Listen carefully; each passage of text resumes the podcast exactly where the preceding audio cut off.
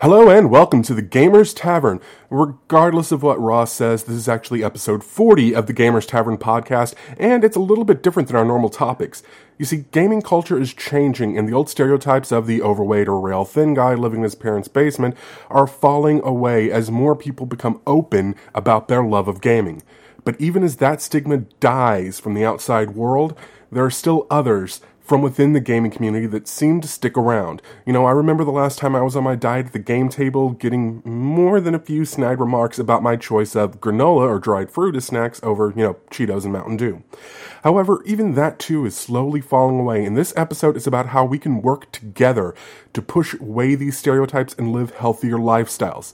From diet and exercise to managing stress and kicking bad habits, we're going to talk to you about how you can do all these things without it feeling like a chore and, in some cases, even turn it into a game itself. Now, Please do not confuse getting in shape as body shaming. This is not about physical appearance. It's about getting healthier regardless of one's body type. As I state in the show, I was healthy and active while still weighing over 300 pounds and walking several miles a day, and, you know, I was generally in pretty good health. And that's what this is about, about lowering blood pressure, cholesterol, stress, other factors that contribute to things like heart disease and diabetes, and some serious health issues, regardless of how big or small you happen to be. Even little changes can make a big difference in your life and your overall health. This is the episode my computer tried to eat three times during editing, so grab a drink from the bar and take a seat at the table in the corner, and we'll be right back after I tell you a little bit about our Kickstarter. Yes, Gamers Tavern is running a Kickstarter. If you want to learn about how you can support the Gamers Tavern and help the podcast network grow, go to gamerstavern.org slash Kickstarter and help us out. At the time of recording this intro, we're only about $167 away from our next stretch goal of having Chris Avellone take over the Gamers Tavern as a guest host for an episode. Yes, the designer behind Fallout New Vegas, Planescape Torment, and Knights of the Old Republic 2 will take over the show talking about whatever he wants to talk about with whoever guests he wants to invite. On top of that, we have a secret room goal coming up soon when we hit 50 backers. Ross, Brandon Gensimer, and myself, along with possibly a few other people you may know, Sean Patrick Fannin, Nick Jaworski, our editor, and whatever guests we can round up, are going to be doing a special live stream video episode of Gamers Tavern Game Table. We've got back rewards including drinking glasses with the Gamers Tavern logo, exclusive premium content, chance to play a game online with the hosts, and a lot more. Just go to gamerstavern.org slash Kickstarter to find out more and help support the show.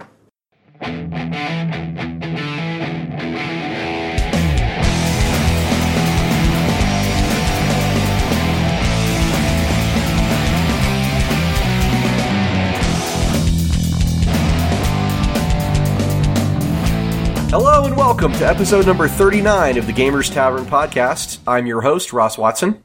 And I'm Daryl Mott Jr.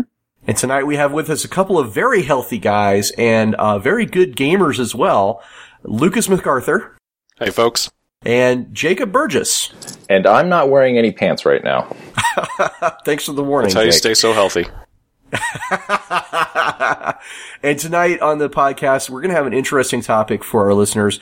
It's about gamer health. Uh, it's kind of a, you know, uh, it's kind of a growing problem in this uh, nation. And I think it's something that Daryl and I uh, felt would be kind of cool to talk about with you guys, especially because uh, Jake and Lucas are both guys who are healthy and are gamers at the same time, which is not always easy to do. And they're going to tell us all about that.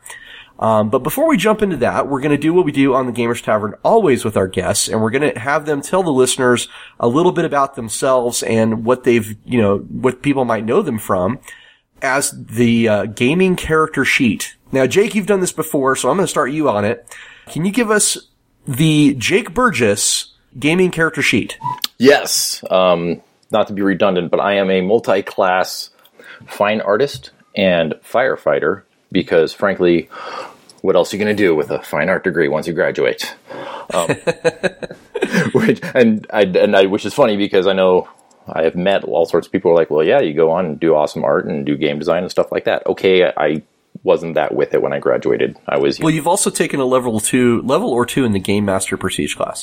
yes, uh, yeah, I have, and that was a, a long, hard road, but uh, it, the toil was worth it. That's all I can say. Um, sometimes you got to bleed it out just to to make these things happen. So is your character sheet a D&D character sheet or is it a Savage Worlds character sheet? I mean, like, what are we talking here? Oh no, I am 100% hero. Oh, it's a Champions character sheet. All right. I'm a 50 baby.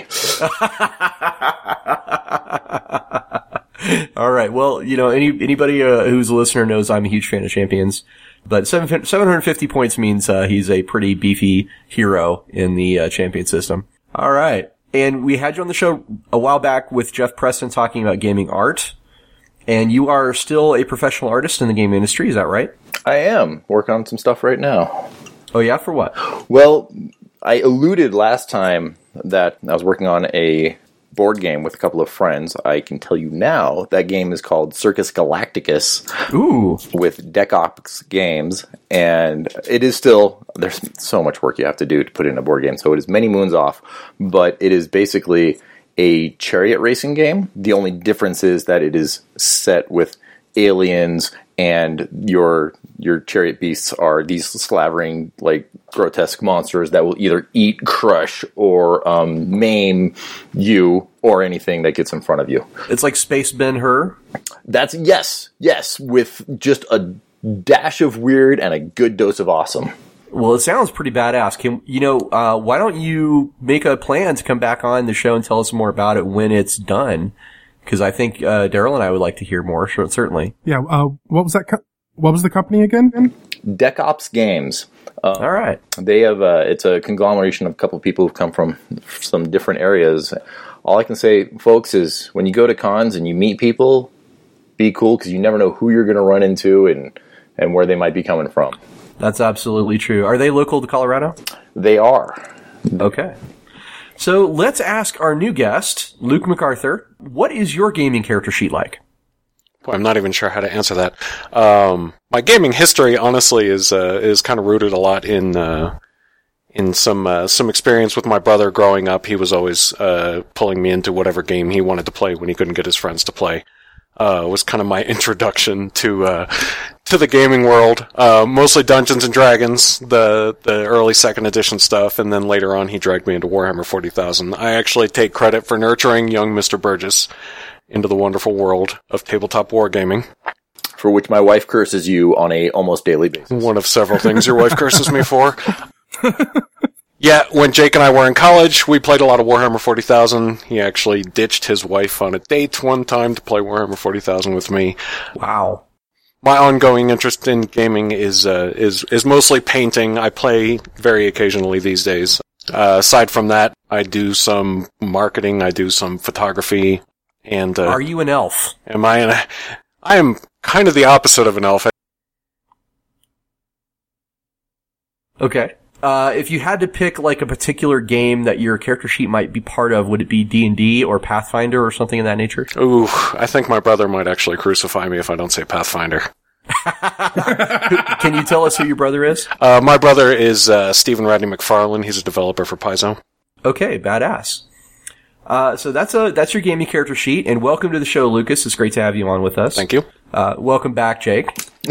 sorry i had to uh, if i don't have a sketchbook in front of me bad things happen So the next thing we're going to talk about is what we've been playing lately, and uh, I'm going to go ahead and start with Jake. What have you been playing lately, sir?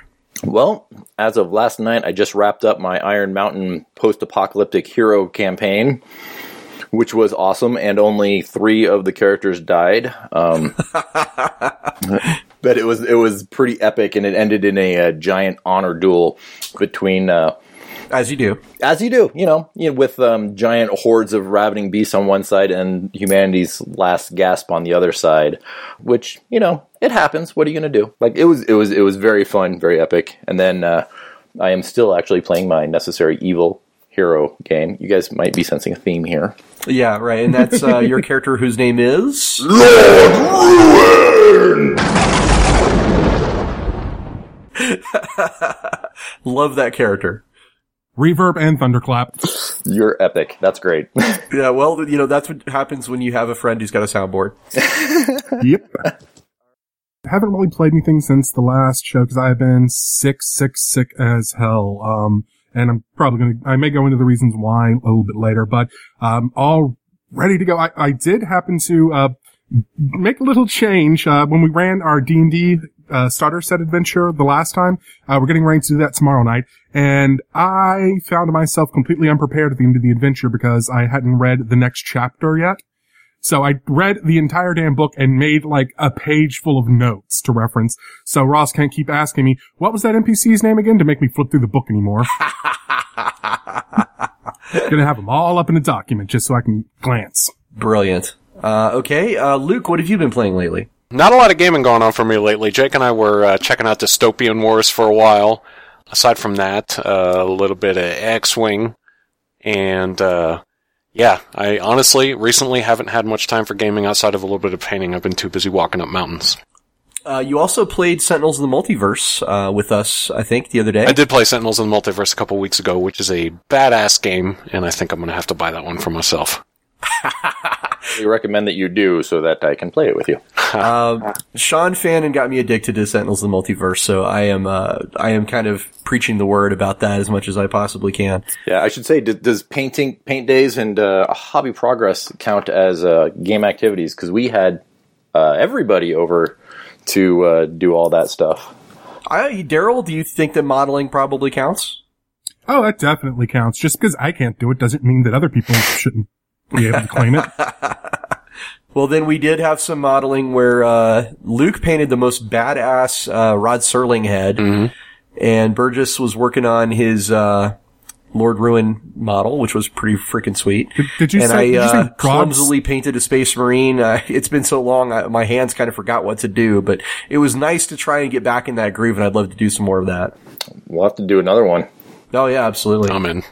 Okay, so yeah, Dystopian Wars, by the way, Luke, is a great game. Uh, I'd love to play with you guys sometime. And X-Wing, of course, uh, I actually got to playtest that with uh, the Fantasy Flight guys, and that's also a really good game. Yeah, those guys have been making some awesome stuff. Well, I- All right. those guys, you were part of that, so It's true. not anymore, though. Not for the last several years. So let's talk about Tavern Tales. Now, in this part of the show, what we usually do is we ask our guests to talk about a memorable die roll, but in with the the special episode that we're doing tonight being about gamer health, I thought what we do is ins- instead is ask about your stories as gamers going from one body type to another. I will go first because my story is not nearly, um, I don't think, as exciting or interesting as Lucas. so when I was a kid, I was always like the super skinny kid. Um, I was, I like literally had 2% body fat, which you're like, oh, wow, that sounds awesome. No, not awesome. Um, because when you're a guy and you can hide behind a telephone pole, that's not like the ideal of what you want to be, um, especially in junior high when they're having penny pushing races. Uh, and I was one of those like, I'm, I've always been one of those guys like I am what I am, and if you don't like it, you know, you can suck it. But, but uh, you know, when you the, the, just the modern culture and just being a skinny kid, it's not necessarily what you want to be. But I kind of accepted, hey, it's who I am. And then when I became a firefighter, I went through academy, and I've always been, um, I've always been healthy-ish, which we can get into the details later. But, but I, in my first year, put on 20 pounds of just bulk muscle, which I didn't think I could do, and it was because I literally I was online, I was lifting uh, almost every day. I'm sorry, uh, the listeners probably don't know what you mean when you say you're online. Oh yeah, let's. So this has nothing to do with computers. I was on duty um, online, being um, on the front Okay. lines firefighting, and Oh, yeah, I, I was confused there too. Sorry. sorry, um, again. But yeah, I was I was online, and I had a crew of guys who literally were like, you know, I don't want to say they were like the meatheads that you know picked on all the guys like me when I was a kid, but it's very easy to make that concern, you know, that that connection, and they're all bigger than me, and so I had a crew, a team around me, and really helped me realize like, oh look, I can be what I want to be, you know, if I work hard enough at it. And so now, I don't know, I'm going to go with strapping. Now I'm a strapping young man. I would agree with that. Thank you. all, all right. Um, I guess we'll, you know, let's give Lucas just a little more time. Uh, Daryl, why don't you talk to us about, you know, your story? Uh, my story isn't nearly as interesting or fun. I'm on the other end of the scale from Jake. Um, I'm actually the fat ass. What happened with me was when I was about 24 years old, uh, I started having chest pains which it was purely because I have anxiety disorders. It wasn't anything with my heart or anything that checked that, but that was kind of the scare I needed to start losing weight. And I went from 440 pounds down to 320 in the span of a year. And then I got lazy and put it all back on and uh, about a year ago, I started back on my diet. I've been a lot more lax with it than I should be, and I'm kind of plateaued right now. But I'm, I'm down at, at, this point uh, to about 370 from I was at 445 when I started. Okay, Luke, do you want to tell us about your story now? Like Daryl, as a kid, uh, I was kind of on the opposite end of the spectrum from Jake. I was always, I'm, I was always first of all taller than most people in my class, but I was also bigger, you know, just heavier in general. And one of the sad truths I learned about the world at a very young age is that uh, if you're the biggest guy in the room, the bullies are always going to pick you to uh, to kind of focus on because it will make them seem cooler. For example, later in life, not when I was a kid, but later in life when I spent time at bars, I learned early on that you always need to watch the smallest guy in the bar because he's the one most likely to start a fight. So all throughout my teenage years and my 20s, um, I was always heavy. When I got to college, I put on weight at the start of college because everybody puts on weight at the start of college, except for Jake. The freshman 15. Except for Jake. okay, for the record, I did put on weight. It just made me look more normal. Relatively speaking, however. So, okay, yeah. So then throughout my 20s, you know, I kind of got a desk job. I kind of got a job that didn't involve a lot of activity. So, you know, I wasn't looking after my health. I never really learned how to look after my health or how to be active or how to eat well. So by the time I got to be in my late 20s, I had blossomed up to a svelte 420 pounds. And the end of 2011, my father passed away, and it was kind of the uh, kick in the teeth I needed to uh, start kind of analyzing the choices I had made and the state of my life as it was. Because the men in my family tend to die very young, and I decided I didn't want that to be me. Um, so the following May, uh, Jake actually, like a true friend, accompanied me out to on a road trip to Iowa to recover my father's remains and some of his belongings. And it was on that trip that I sat down and I said, Jake, how the hell do I do this, man? I need to do this right? Help me figure this thing out. And we had a very long and a very kind of eye opening chat on the drive home. A few months later, I put it into action. Over the span of about the last two years, I've dropped down to 220 pounds. So I dropped down to 220 at my lightest. I'm back up to 240 now. But, like the weight Jake put on at the beginning of his uh, firefighting career, that's all good weight, right? That's all muscle I'm putting back on. That is an amazing transformation. Congratulations. I, I know that when uh, Jake first introduced me to you at Genghis Con and, and kind of told me a little bit about your story, I, I honestly almost didn't believe him because well, he's a filthy because, liar. Well, for no, for the listeners, Lucas is uh, he he looks like a dude who climbs mountains. You know, he is he looks like a very toned, athletic person. And, uh, it was, this is when I kind of realized that there's a really special story here and there's some really special information that we can get out to the people in our tribe, you know, the gamers about gaming health. Now, for me personally, I, uh, was kind of, I guess, an average kid. And, you know, I went to the, the military when I was 17 and spent, you know, four years doing active duty, uh, army, which kept me in pretty darn good shape. Um, once I got out of the military, uh, and actually got into the reserves, I was extremely sedentary. I kind of, I kind of figured I was done doing, you know, physical things for a while.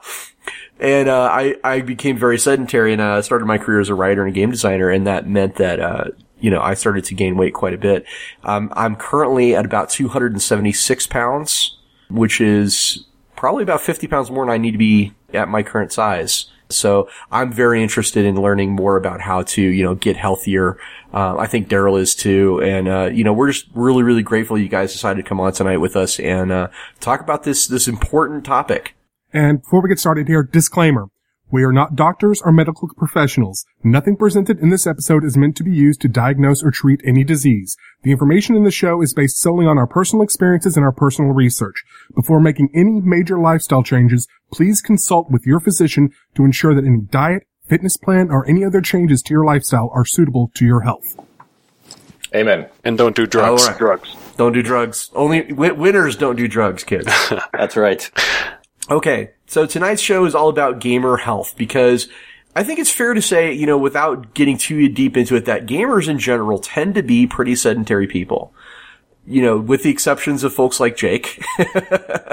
you know, I think most of the time when I go to a convention and I look around at gamers, I see a lot of people who spend an awful lot of time basically sitting around. And, you know, I think we've all been there. I think we've all seen, you know, people in our tribe that are like, that guy, you know, needs to be healthier or that person over there, uh, you know, is, is in danger, right? I think we've all seen that.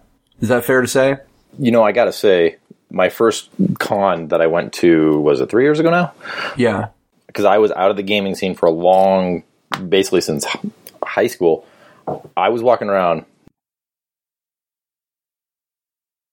like these people are just gonna drop like on the spot, and it like it shocked me uh, to no end because now, granted, like Colorado's a very healthy state, and for the most part, because of my job, I, I work around with with very healthy people. But usually, when I see people of that body type, if it's not in passing, it's usually because I'm doing compressions on them because they just had something catastrophic go go wrong with their body, and it's a joke that in that we have in the gamer circle, like, oh yeah, gamers aren't healthy, but literally it was an eye opening for for myself like oh my goodness. Like I just I was just ready to start CPR at any minute that um, and it was just like terrifying. So Well, you know, something that's that's important to note about that, about you know, gamers and, and health and conventions, actually, is uh, my very good friend and uh, esteemed game designer Aaron Allston actually died at a gaming convention earlier this year. Now, his his uh, his health was deteriorating due to, I think, um, conditions like diabetes and so forth. But it's still important, you know, to to take note of that and say, you know, if if if someone dies at a gaming convention, it's it, it certainly is a is a sig- signal to other people that they need to you know maybe take another look at themselves and and wonder you know are they are they healthy enough? And I, I, I just want to make one thing kind of clear. We're not talking about like body image shaming. No, we're not. That's not what we're talking about here. We're talking about general. I, even if I were at my perfect ideal weight for my body type, I would still be a big guy because I'm a big guy. I just also happen to have an extra hundred something pounds of fat. I don't. I'm not fat. I'm big boned. I'm fat and big boned. That's the problem. Well, and there's, I mean, you know, I'm not trying to interject out of turn here, but there's a lot of truth to that because even now, after I've dropped all my weight, you know, and I'm a semi-muscular guy, and you know, I can I can walk up a mountain without uh, without hating life too much the next day. I've still got a fair-sized paunch around the midsection, right? So it's not even a matter of of how you look; it's more a matter of your general health. You know, we're not talking about conforming to societal norms here. We're talking about living a long and healthy life. Exactly. Exactly, and it's important to mention that. So thank you for pointing that out, Daryl. and and you know I should I should point out there's a conception because Lucas and I have been friends for a long time. And I'm like yeah you're a big guy dude. It, it is what it is you know? And some people are genetically just big people.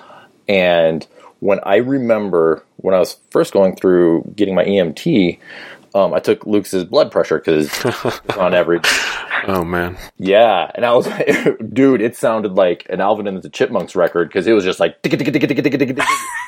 I remember watching Jake's eyes get as big as saucers as he's squeezing that little cuff.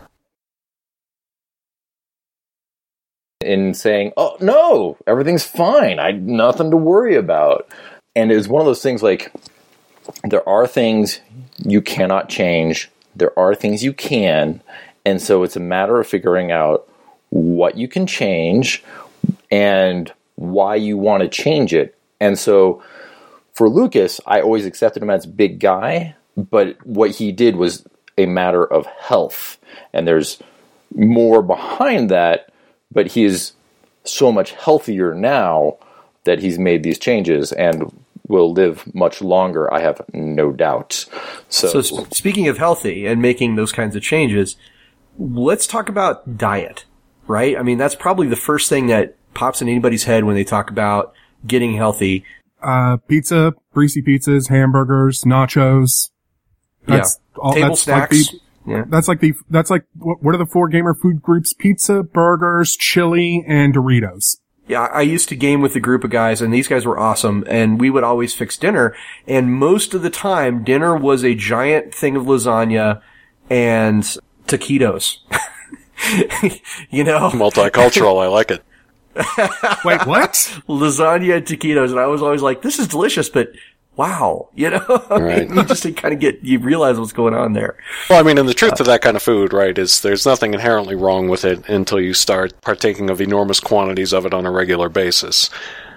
And the the sad thing, the sad truth that I understood when uh, when I met you guys at Genghis Con this year, and something I'd witnessed in conventions past, is gaming conventions tend to be like the perfect storm of negative cultural influences when it comes to gamers and diet because you you walk around, especially later in the day or later in the weekend at a gaming convention, and on the table you see empty bags of chips, you see two liters of uh, Mountain Dew, you see empty cans of Red Bull all over the place, and I Those Girl Scouts are selling cookies like it's the Girl Scout cookies.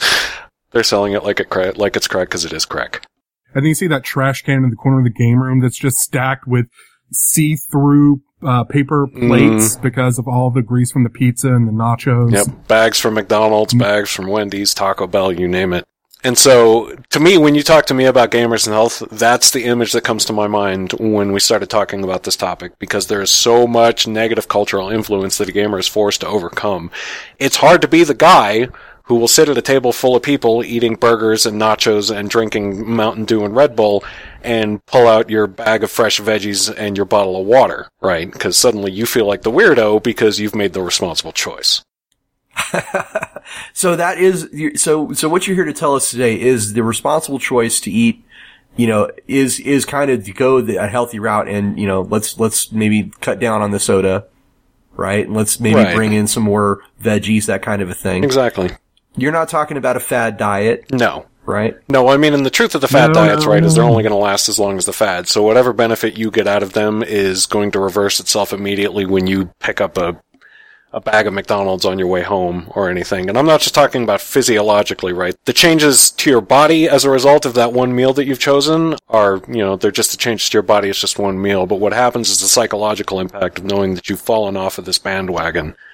You've disobeyed your cult and there's, it's, it's, it's a psychological backslide that's hard to recover from. And So, there's one thing I could not stand about. Uh, I worked at the bookstore when Atkins first became a huge thing.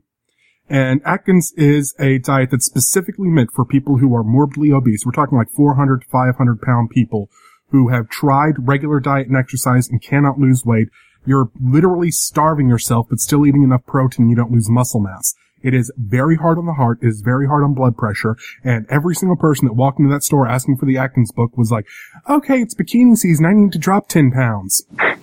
and and from a medical point of view, there's those people like who are hardcore Atkins are all diabetics now because they have mm-hmm. jacked their system. So yeah, so let's talk about like a real diet. Let's talk about healthy eating in general, right? Like the the idea of a meal plan or the idea of what what what is are we talking about here? Because you guys are really the experts, and I, I want to hear more from from you than having me talk about it. I, I tend to have st- uh, two different opinions on there. There's two different ways to do a diet. One is what I call like a total diet. That's where you have a meal plan. You have specific foods you can eat and can't eat. And that's much more of what people think of as a diet.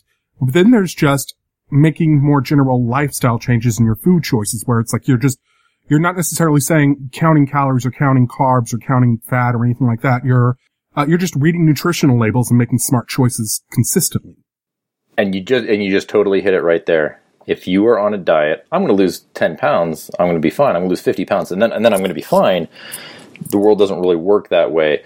If you want to change your life, your body, and the way you, and your health, then you have to change your life. You have to make a lifestyle choice and a lifestyle change.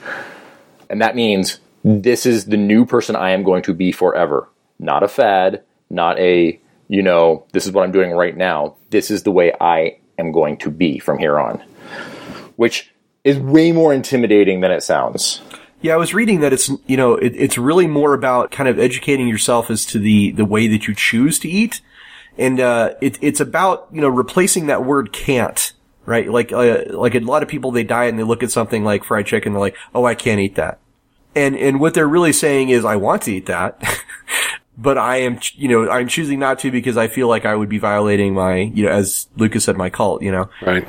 I think, and what I was reading is that the, what you really want, the place you want to get to is where you look at something that you know is bad for you or you know that is going to damage you and you say, I don't eat that. I have made the conscious choice. That is just not who I am.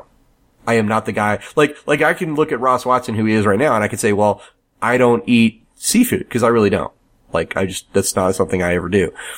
And if I were to say apply that same kind of decision making towards things I know are really, really bad for me, like if I wanted to, you know, quit drinking soda forever, maybe that's what I would do is I would just say, redefine myself and say, I do not drink soda. That's just who I'm not, uh, that person anymore. I also highly recommend reading nutrition labels and learning what those things mean. If you want to get over drinking sodas, look at the sugar content and then get a little food scale and then pour that much sugar into a bowl Yeah. and realize that you are basically drinking a liquid candy bar. Lucas, do you have anything to say about all this? Daryl, I think, has hit it right on the head as far as just understanding what's actually in your food. And to, to a lesser extent, it helps to understand maybe how your body is going to process that food and what the things in those food, in, the, in that food is going to do for you. Um, for me personally, that's how I did a lot of it was just educating myself as to, you know, everybody knows, or, you know, everybody thinks they know, okay, I need this number of calories. You know, the people who are counting carbs are trying to stay under a certain amount of carbs. The people who are on their high protein diets are going for a certain amount of protein. But they don't, they don't really know why, right? They don't know the impact of those choices. They just know that a book told them these are your numbers. And so they're following those numbers. Um, for the most part, I just tend to refer to it. I'm actually, I'm, I'm trying to get this name trademarked. It's my don't put shit in your body diet. You can't have that when it's mine. I, Yeah, Seriously, I know. look- look it's back, I it's going to be a thing. You mark my words. I, I, on my blog post, I actually call, I wrote a blog post uh, about a couple months ago about my diet plan where I was talking about a lot of these things. And it's literally, don't eat shitty foods diet. Yeah, That's basically the extent of it. And you guys are absolutely right also in understanding that this is a psychological mindset that you have to adopt. I mean, knowing the numbers, knowing the macros, knowing the nutrition. I mean, it's really not that hard to understand that, you know, healthy natural food, fruits and vegetables instead of pizza and beer. I mean, who doesn't love pizza and beer? Let's be honest. The responsible choices. We all know what the responsible choices are, right? This is not a mystery. These facts are not hidden. It's not some archaic thing that we have to try to unravel it's really easy to understand what we need to do. It's harder still to make yourself understand that this is a mentality shift. This is a lifestyle alteration that you're undergoing. To remove that word can't. To, uh, to stop making food the enemy of you or vice versa, right? This is not a battle you're undergoing. This is not a conflict you've got to do. This is a decision you've made. This is a resolution you've accepted and this is how you're going to go about it for me personally, Ross, and you and I talked about this a little bit. For me personally, it came down to the simple words of it's just food. This was life changing to me when I heard that. I was like, wow, I, I, I had never thought about it the way you explained it. So please tell the listeners about how, what this means. Right, okay, so it's just food, right? And you'll hear all these people who say food is just fuel, and I would never adopt that mentality because food is more than fuel. But my contention is we treat it to be, be we, we make it out to be a lot more than it is. A lot more than it is, a lot more than it should be, and a lot more than it was ever meant to be. It's, it's comfort after a shitty day. It's, you know, love when you're feeling unloved by the world. It's, you know, happiness when you're feeling down. It's none of these things, right? It's, it's fuel for your body. Not every meal needs to be this sensual delicacy that you just sit down and savor every minute of. Sometimes you just need some food because you gotta get through the rest of the day and your body's gonna need the fuel to do it. You know, going out and having a tasty meal with your friends every once in a while, sitting down to a nice tasty meal with your family, absolutely. We all love to do that and I would never ever suggest societally that we stop doing that because it's so important to us, right? But anymore, we have turned that thought, we have turned that idea into an every meal kind of thing. We sit down and we think, what am I going to get the most emotional satisfaction of out of my lunch? Yeah, it's not an Epicurean feast, right? It Right. can't just be like a sandwich and a pickle. Right, It's it's not your cigarette that you need to get through the day. right. And if it is that, and I'm actually kind of glad that Jake phrased it that way, because if it is that, then you need to understand that this is an addiction that you're suffering from. any smoker will tell you that they're addicted to cigarettes, but what very few people will understand is the emotional addiction that they've created to their food. And if you can overcome that, if you can understand that sometimes you just need to get a salad and, you know, and, uh, and a few slices of chicken in your body just to give you the, the energy to get through the rest of your day, suddenly it starts to make a lot more sense. And this is where understanding to uh, to Daryl's point, this is where understanding the food labels and kind of the nutritional content of what you need to get through your day helps a lot. Yeah, well, it, it's a weird thing, but I kind of liken it to maturity in a lot of ways. I mean, and this is something I'm guilty of is, you know, when you're a kid, you're like, oh, I love hamburgers, I love pizza, and your mom and dad are always like, eat your veggies, eat your greens, you know. And then you get to be an adult, and, uh, you know, it's easier than ever now. When you get to be an adult, you're like, no, I'm just going to eat hamburgers all the time. I'm going to eat the things that I like, right? Right. And it's, it's basically your inner eight year old dictating, you know, what food you eat that week because that's what he likes. And I have to be honest. I mean, that's, I, I certainly indulged in that, uh, for a long portion of my life where I was like, I don't care. I'm going to eat it. I, I want it. Therefore, I'm going to eat it. And it's, it's a maturity choice. You have to wake up and say, yeah, okay, there's reasons not to do that. I'm, when I'm an adult, I'm going to eat ice cream every day. and then we end up kind of doing that because we eat fast food two or three meals a day because it's easy and quick. One thing I would highly recommend, aside from just learning food labels and what that means, is also cooking your own food. Buying fresh ingredients and preparing it at home because you know what will go into that food. You'll get a, and you'll get a better instinctive understanding of what it is that is going into your food when you go out to eat as well. And you can sit there and control portions a lot better. You can control everything. And honestly, it's a hell of a lot cheaper than it is going out. And it's better for you and fresher and blah, blah. So, uh, but yeah, that, uh, we're going to have to do a whole episode on cooking, if not a whole side podcast on cooking, just so I can talk about cooking. it's totally worth it because not to go on a huge tangent, but I will. When you are cooking for yourself, you're working with base ingredients. When you're, you know, you got your chicken, you got your whatever. When you go out to eat, they don't make meals to save your life. They make meals to sell you things and make money. That means it's going to be full of everything you you you want. It's going to be full of fat. It's going to be a full of salt. It's going to be full of awesome, and it will kill you in time. There was an interview with a chef that said, why, someone asked him, why is restaurant food so good? And he just looked him flat in the eye and said, butter and salt. Amen. That's it right there. Mm-hmm. And That's the Paula Deen method. yeah, you start with a stick of butter, Um, and when you start taking this, taking control of this, and taking it into your own hands, you start working, going to the store, and you will find it's a real simple trick. Make your own lunches, make your own meals. You know, don't eat out as much. And when you go to the store to make those things, if you can stick to the outside of the store, that's where you're going to find your veggies, your meat counter, your you know all your basics, because everything on the inside is effectively processed. Go to the store, look, and you'll see. And everything that's processed is made to taste awesome because that's what people will buy. And so it is full of butter and salt. Okay, so let's say we have decided to make a diet. We're going to go ahead and do things to improve a way that we eat. What is your, you know, what would you say to someone about that as far as, you know, what do you want that diet to do, right? You know, off the top of the, my head, you you want a diet that's going to basically keep you alive, keep you from being hungry. Um, it doesn't necessarily have to suck, but what it does have to do is it has to go the distance. Meaning, there's so many people who are like, and they it goes on both sides of diet and exercise. I'm only going to do this, and I'm never ever going to touch dairy again or whatever. Okay, well that's great until it starts to suck. Make put together a game plan that you can live with, that you can be happy with, and continue doing it so that there's literally no bandwagon to fall off of. You know, isn't it true? Like, let's say there's gamers who are like you, Jake, and they don't need to lose weight; they need to gain muscle. It, it's funny because there's a there's a lot to it. You really ultimately you want to balance it, and right now, Lucas could probably speak to this better than I can because he's all like, you know, he lost all this weight and now he's lifting and he's trying to gain mass, muscle, and he's all like beefcake, you know. So, but the pro- the protein and the diet and all that kind of stuff is what you want wanted. You know, you your frankly your body needs calories to function and to get bigger. But yeah, Lucas, why don't you take take this one from here? Well, first of all, that beefcake didn't sound anything like me. Just putting that out there.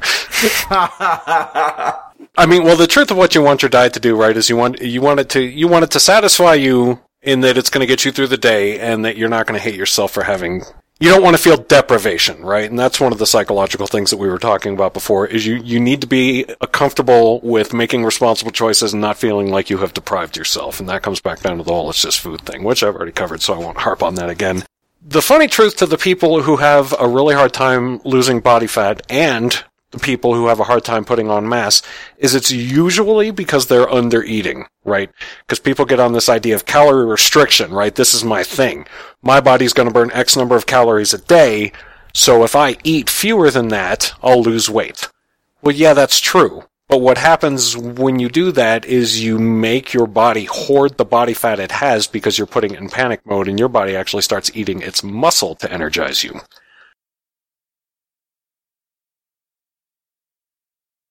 To eat controlled, proportioned, healthy meals at regular intervals, right? There's none of this, I'm gonna have a Nutrigrain bar for breakfast, and then I'm gonna have a salad for dinner, and then I'm gonna have, you know, a chicken breast for, or a salad for lunch, and then a chicken breast for dinner. That's just not enough food. Whether you're trying to put on mass or lose mass, that's just not enough food, period.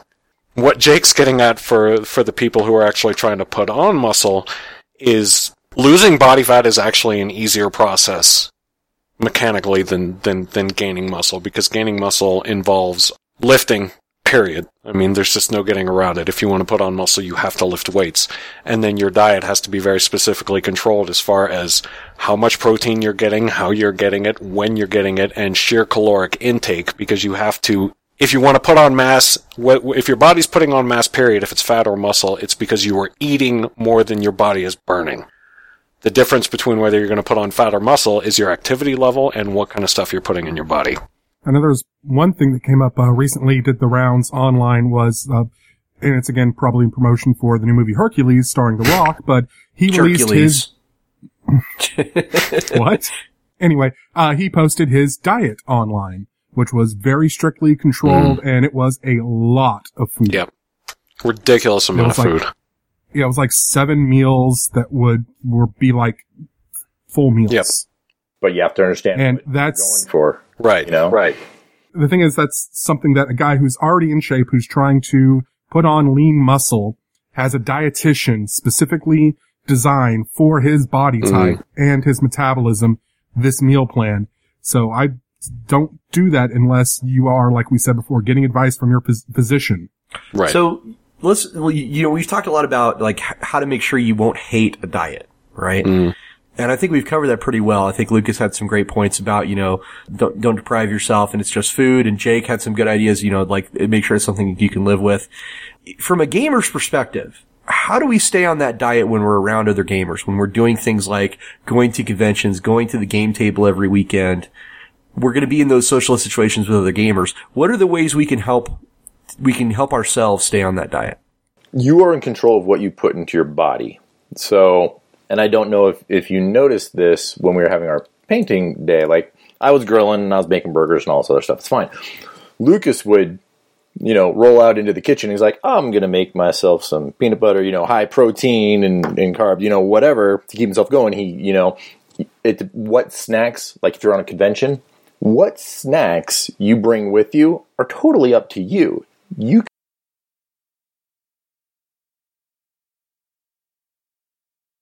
it just you just want to be conscious about your lifestyle if that makes sense. So you're saying, you know, if you're going someplace where you're not going to have control over the food, maybe bring something that you, you know, take some of that control and bring something with you.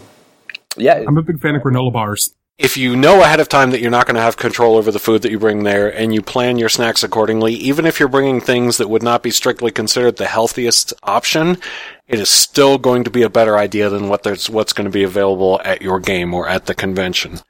You know, if you bring a granola bar, you are light years ahead of the game if you eat that granola bar instead of the bag of chips or the bowl of M&Ms or whatever is going to be available at your game. hey, those are my hit points, man. Nuts trail mix is another good option, something that'll keep all day long. Mm-hmm. And again, if you make it, if you make it at home, you don't have to worry about any sort of preservatives or extra salt. Right. I want to stress if you make maintain a li- healthy lifestyle, you know, if you have a day where like we're going out to get burgers or something like that, that's cool. Just so long as you know it's not an everyday thing. Right. Well, at conventions like Gen Con's coming up, right? Um, by the time this episode airs, we'll have already are, all have been.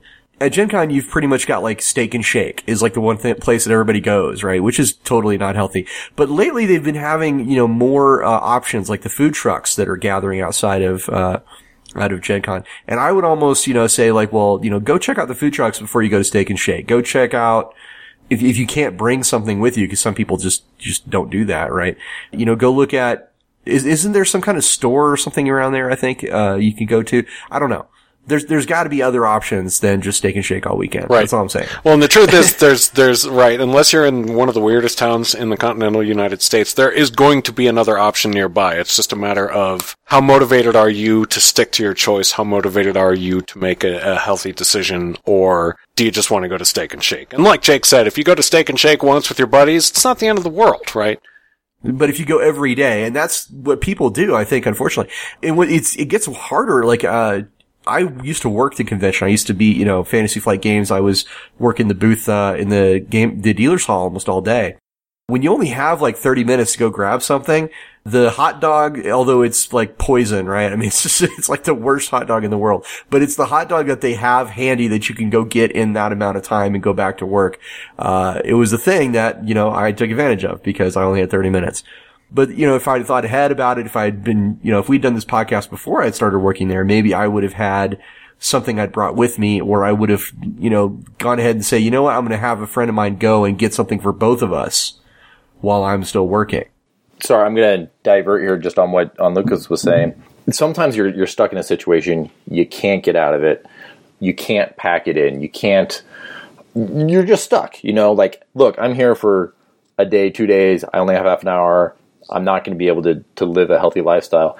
But if you're living healthy, you know, if if you have made that lifestyle change, if you're not on a bandwagon, then okay, that wasn't the best thing. But whatever, you go back to your life and you don't end up with that, oh my God, I ruined my diet. Well, I might as well just, you know, sit down with this 10 pound bag of M&Ms because anyway. Right. Time to eat your feelings. It's not, food is not a therapist. Right. Oh. Exactly. I'm just saying, there isn't there some things we can think of to do if you're in that situation? Like I was just thinking, like maybe I should have just had a friend, you know, because I did see people walking around. I could have said, "Hey, man, can you do me a favor? Here's ten bucks. You know, go get something for me and something for you, and bring it back."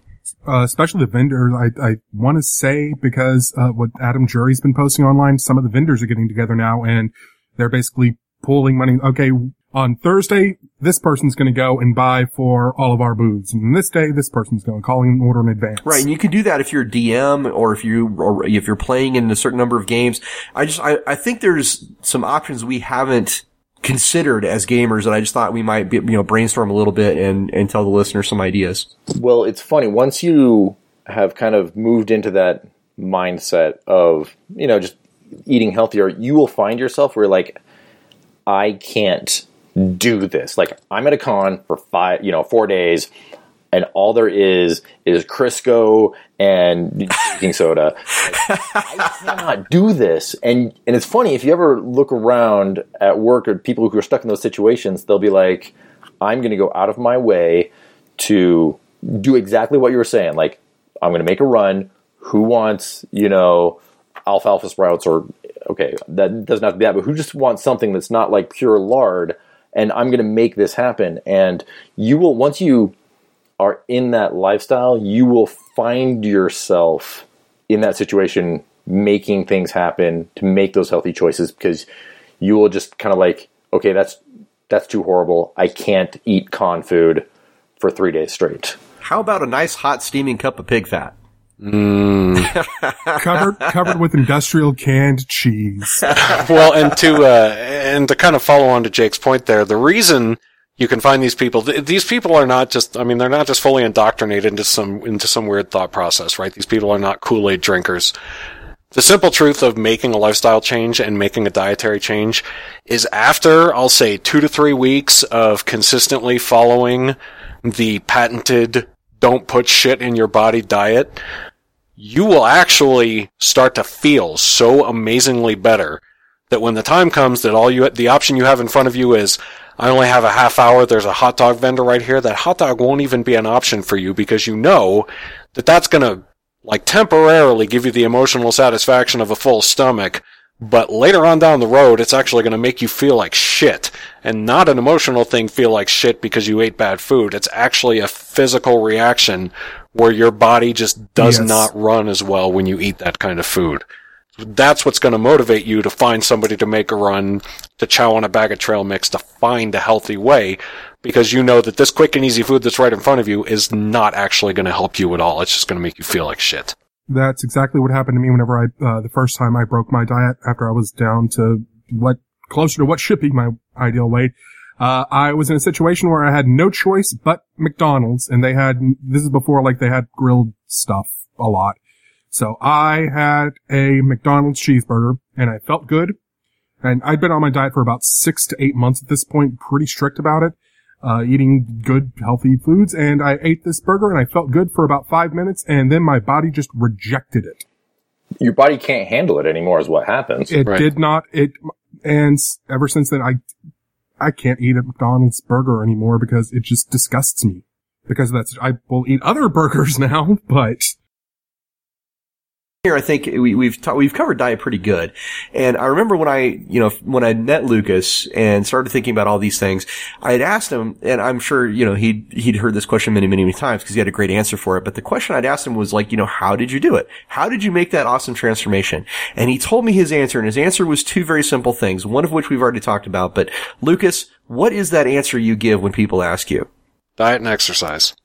Right. So the second part of this podcast, we need to talk about that second part of your answer. Let's say we're eating right. Okay. Let's say we've gotten that kind of covered. We need, we now need to talk about exercise for gamers, you know, and again, we've talked about gaming is pretty sedentary. You sit around a table for the most part. Even LARP, uh, although Boffer LARP, I would say, is pretty good workout. Uh, but y- it- non-Boffer LARPs, uh, are pretty, you know, you're not doing an awful lot of exercise. So, what would what would you tell? What would you say to a, a room full of gamers? Well, in this case, a podcast full of gamers. If you wanted to talk to them about exercise, Get off your ass. I'm sorry. That's that's the simple truth. That this the simple answer when it comes to exercise is going to be get off your ass. You know, if if if you're at a gaming convention, since we've we've been talking a lot about conventions, and it applies to home games too, because you know it's a similar cultural environment. If you guys are sitting around a table for eight hours playing this game, every half hour or so, stand up, walk around the table, be animated, make your body move. You know, get the blood flowing. Um, as far as an actual exercise plan, if you're on a mission to get healthier, you need to learn to love your cardio. rule number one is cardio. Yeah. It is true. I, w- I would even go beyond that and start with getting. You have to. There's a lot of barriers you got to break down, and it's like when you're in that situation, it's like alcoholism in many many ways. You have to break through the barrier that you can't do it.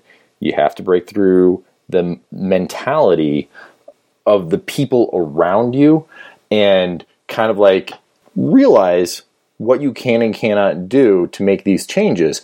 And so Lucas and I were were talking about this the other day where there's so many people who and this is like the situation when I was a kid, you know, I was like, I'm gonna go lift weights. And you get the, the comment like, why are you lifting weights? You are literally a 120 pound, you know, stick boy. Like, it's not going to do anything. Give it up, dude.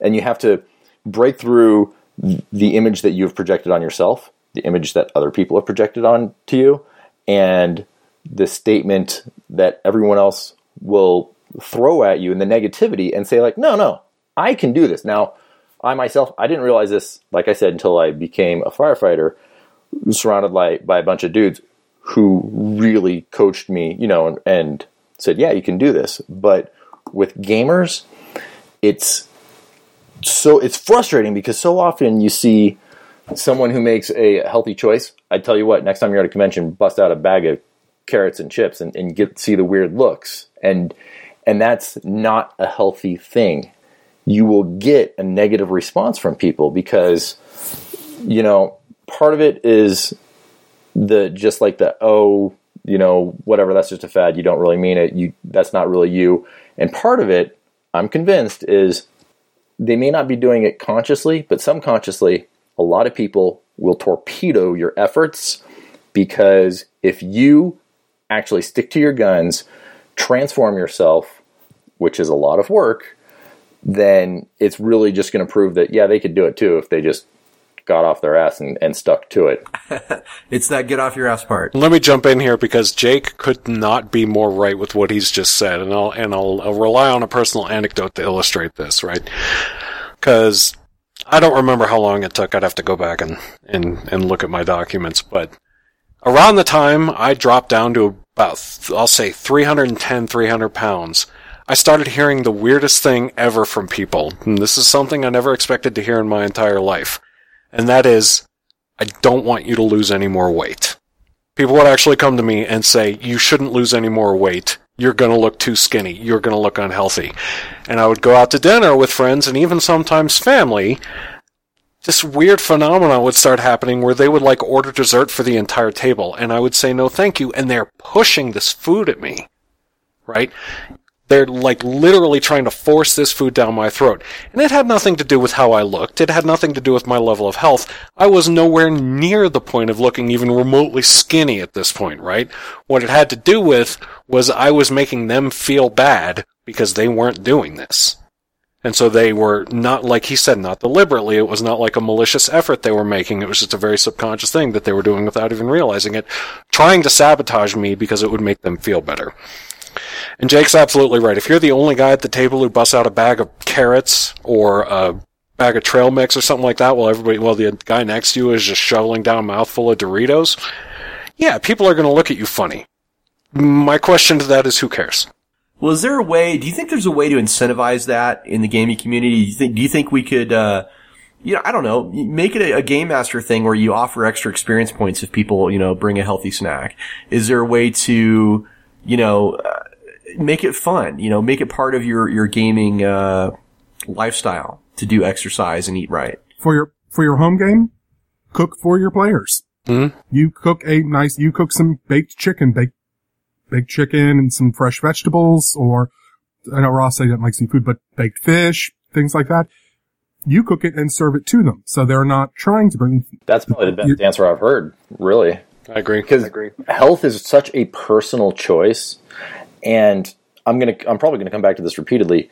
I mean it really is like alcoholism. Nobody's gonna make you get healthy but you. And you are not gonna make anyone else around you get healthy. They have to make that choice for themselves I think it's the natural uh, course of a gamer to try and f- make everything into a game. mm-hmm. You know, to, to try and find some way to uh, you know systemize it and give yourself incentives and things like that. So that I mean, that's part of the reason. I, that's part of where my brain's going with this. Anyway, is like if I could find a way to make exercise, you know, make it a part of a game for me. I think that would be something that would be. Uh, more attractive. Like I, I do, you know, 30 minutes in the morning right now on an elliptical and I use that time to uh, watch Netflix. Like that's where I, I go watch, you know, movies half an hour at a time.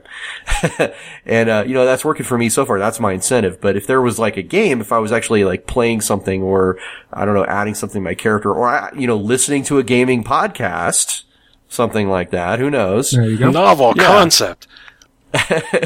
I mean, it's not for everybody, right? Not everybody's going to be as hardcore about it as I was. You know, I was on a mission. I had a very personal reason for doing it.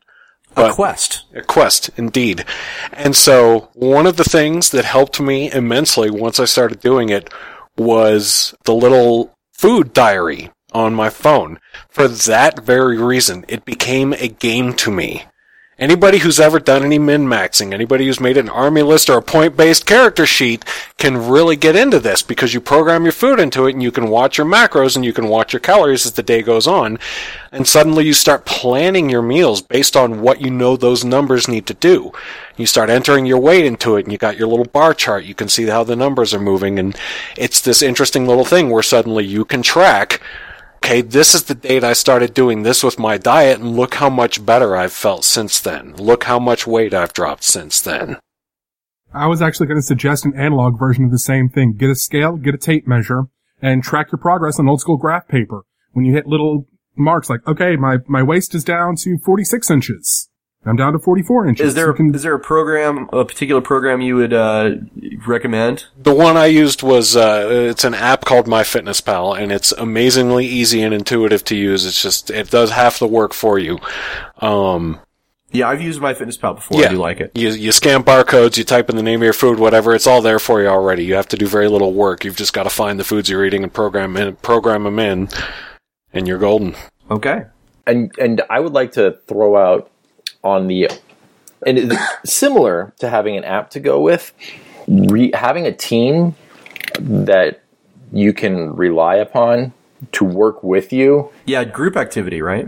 Huge, absolutely huge. So form a party, a fellowship, maybe. Exactly. Right. Then hike to Mordor or Kansas or wherever. Well, you, one does not simply walk into Mordor. You would have to hike. Except that's exactly what they did. They just walked into Mordor. The last part was kind of a hike. I think I think I think we're okay with the hike. For me, when I was a kid, I was actually a runner, which did nothing to help me get bigger. Um, it kept me probably pretty skinny, but it was it was healthiest. But it, it wasn't the team that I was really needed to get bigger until I became a firefighter, and I was surrounded by other firefighters. And obviously, there is a great big push um, to be able to, for lack of a better term, pull your own weight to be able to do the job. And for me, it was like, okay, I don't want to be the scrawny guy that can't throw the ladder, that can't make the grab, that can't basically get the job done. And I had a team that would help me nurture this, right? Yeah. And there are lots of other teams that you can work with as well.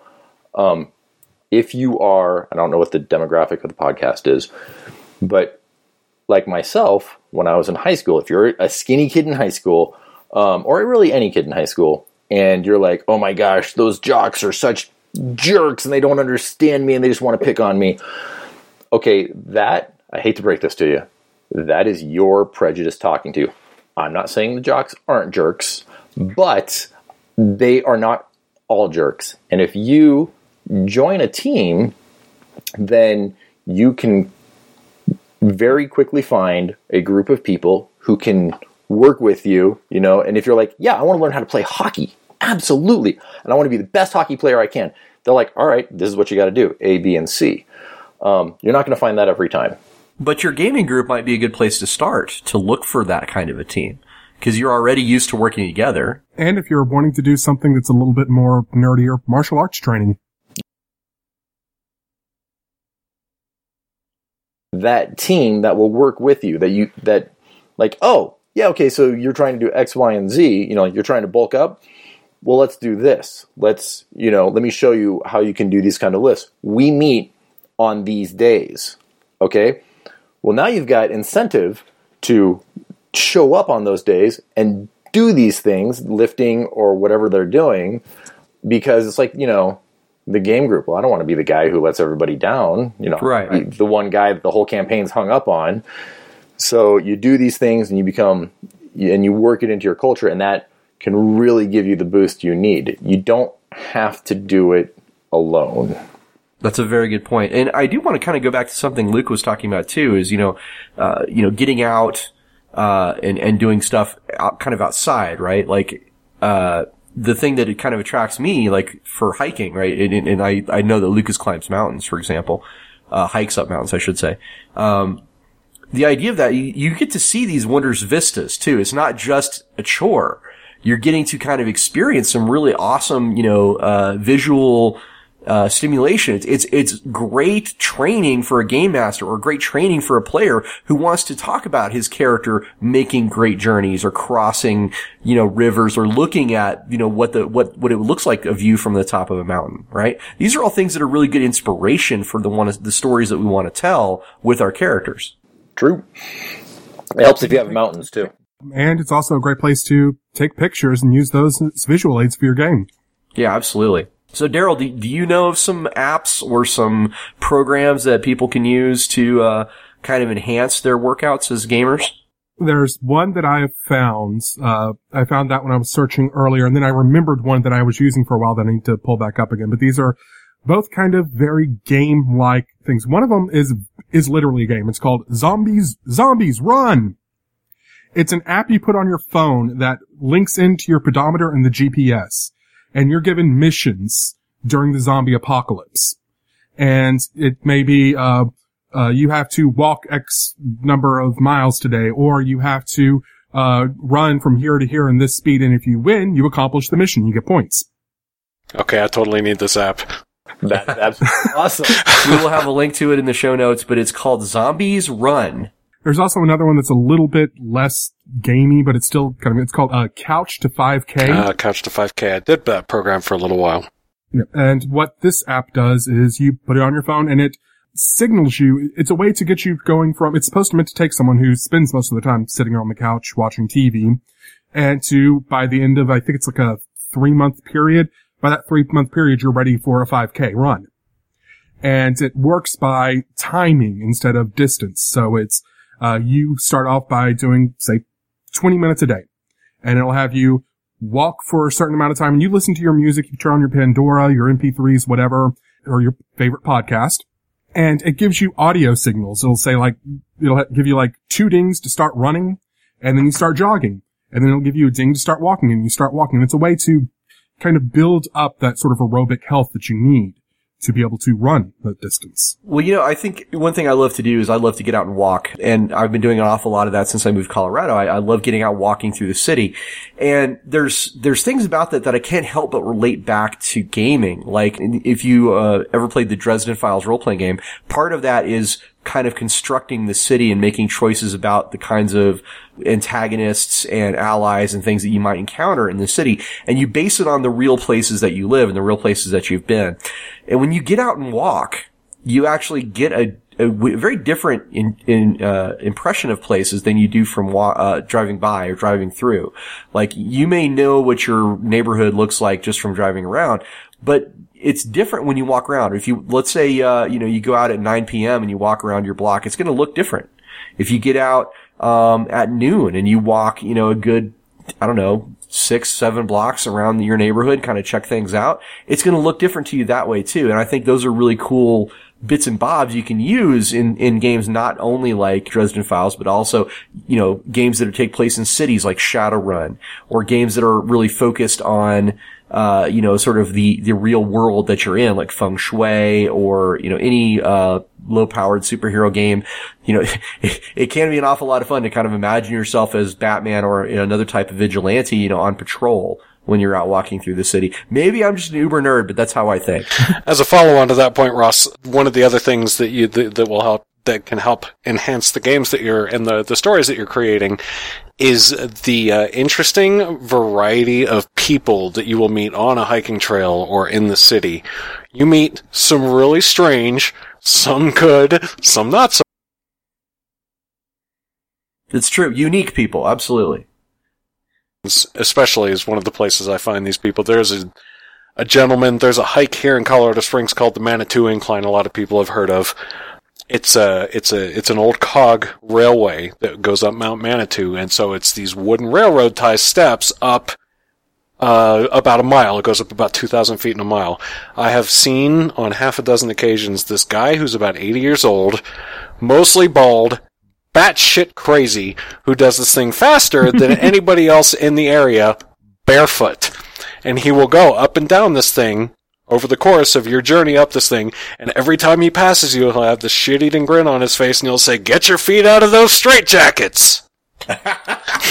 see, that's a great NPC right there, exactly, right? or even a right. character idea. If you, you know, I, I see the value in that. Absolutely, that's awesome.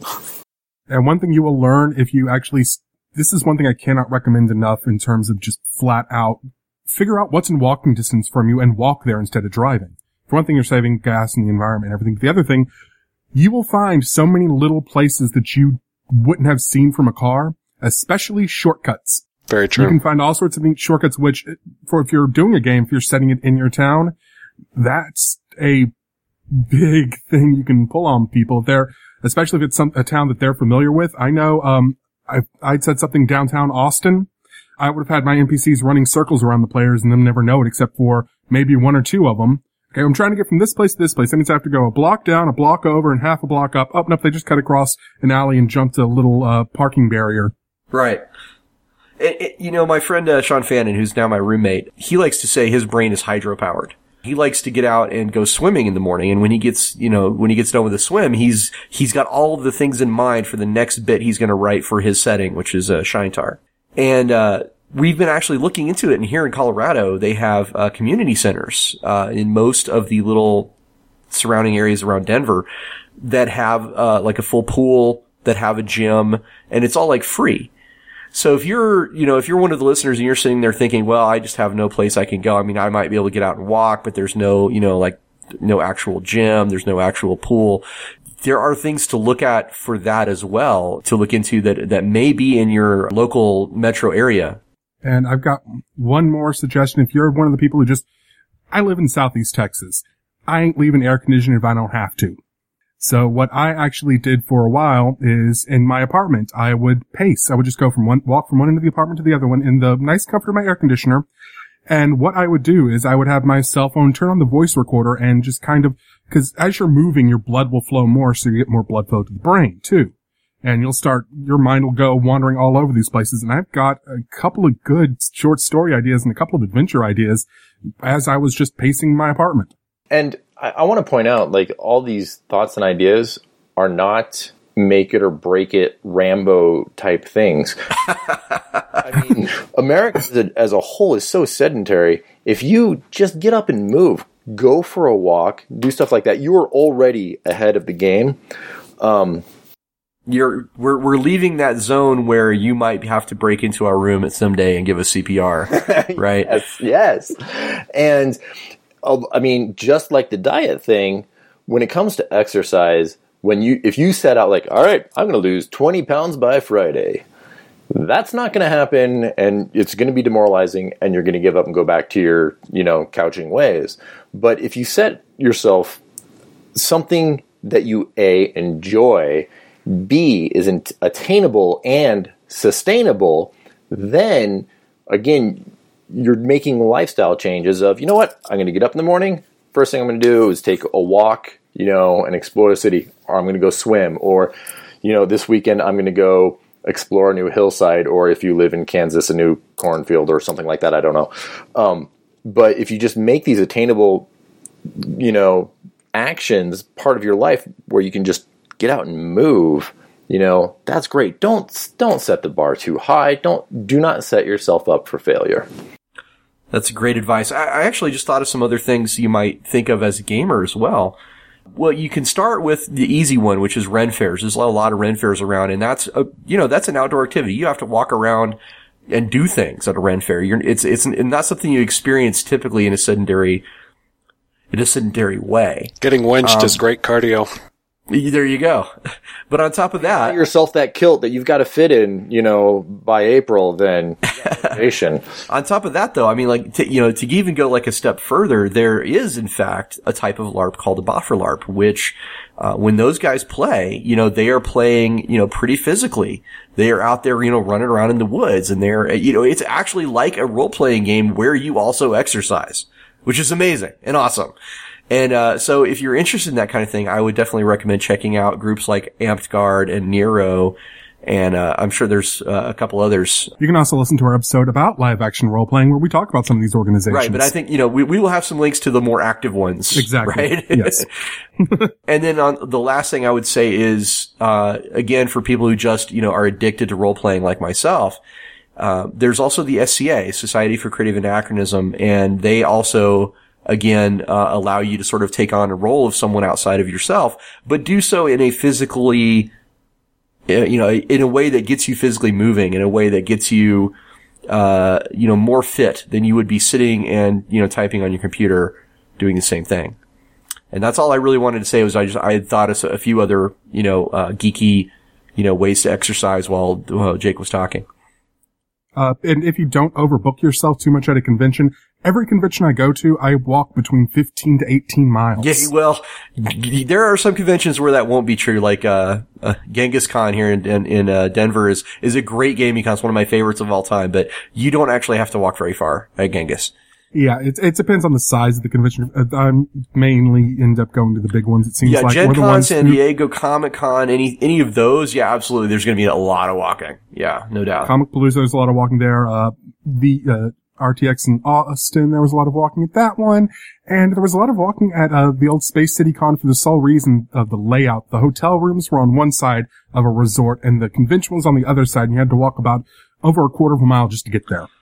Okay, so do you guys have anything more you want to say about exercise before we move on? The one thing I feel like we haven't touched on at this point, honestly, is this whole notion, right? This big scary concept of of actually like going to a gym, right? Because so Dun, dun, dun. because so far we've talked about you know all of these all of these great ways that that that gamers can kind of create exercises for themselves that'll benefit you know them in their hobbies or in their stories or in their in their day-to-day lives and the suggestions you guys have come up with are just awesome by the way I have to say it's great stuff Thank you.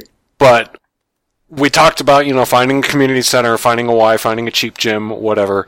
And I think there's like I, I can feel when we bring up that word G word, I can feel like like hackles bristling all all over the the listener base because there's an intimidation factor, right? There's there's there's this scary thing of going if you're an out of shape person of going into a gym That's where the bullies hang out. right? Because you're going to go in there and speaking from personal experience, speaking firsthand, the first thing you're going to think is all of these people are looking at me And judging me. and judging me and wondering what's he doing here. And, you know, you got the meatheads over in the corner dropping their weights and they're looking over at you and you can see the little thought bubble over their head going, bro, do you even lift? It's your max, bro. Right. dude, dude, bro. And the one thing I want to I want to stress, and I hope that uh, that anybody who has those fears takes to heart, is that shit is all in your head. If you go into a gym and you feel that way, I want you to understand that that does not exist. This is not a real thing that you're feeling. This is just a fear that's messing with you. Truth.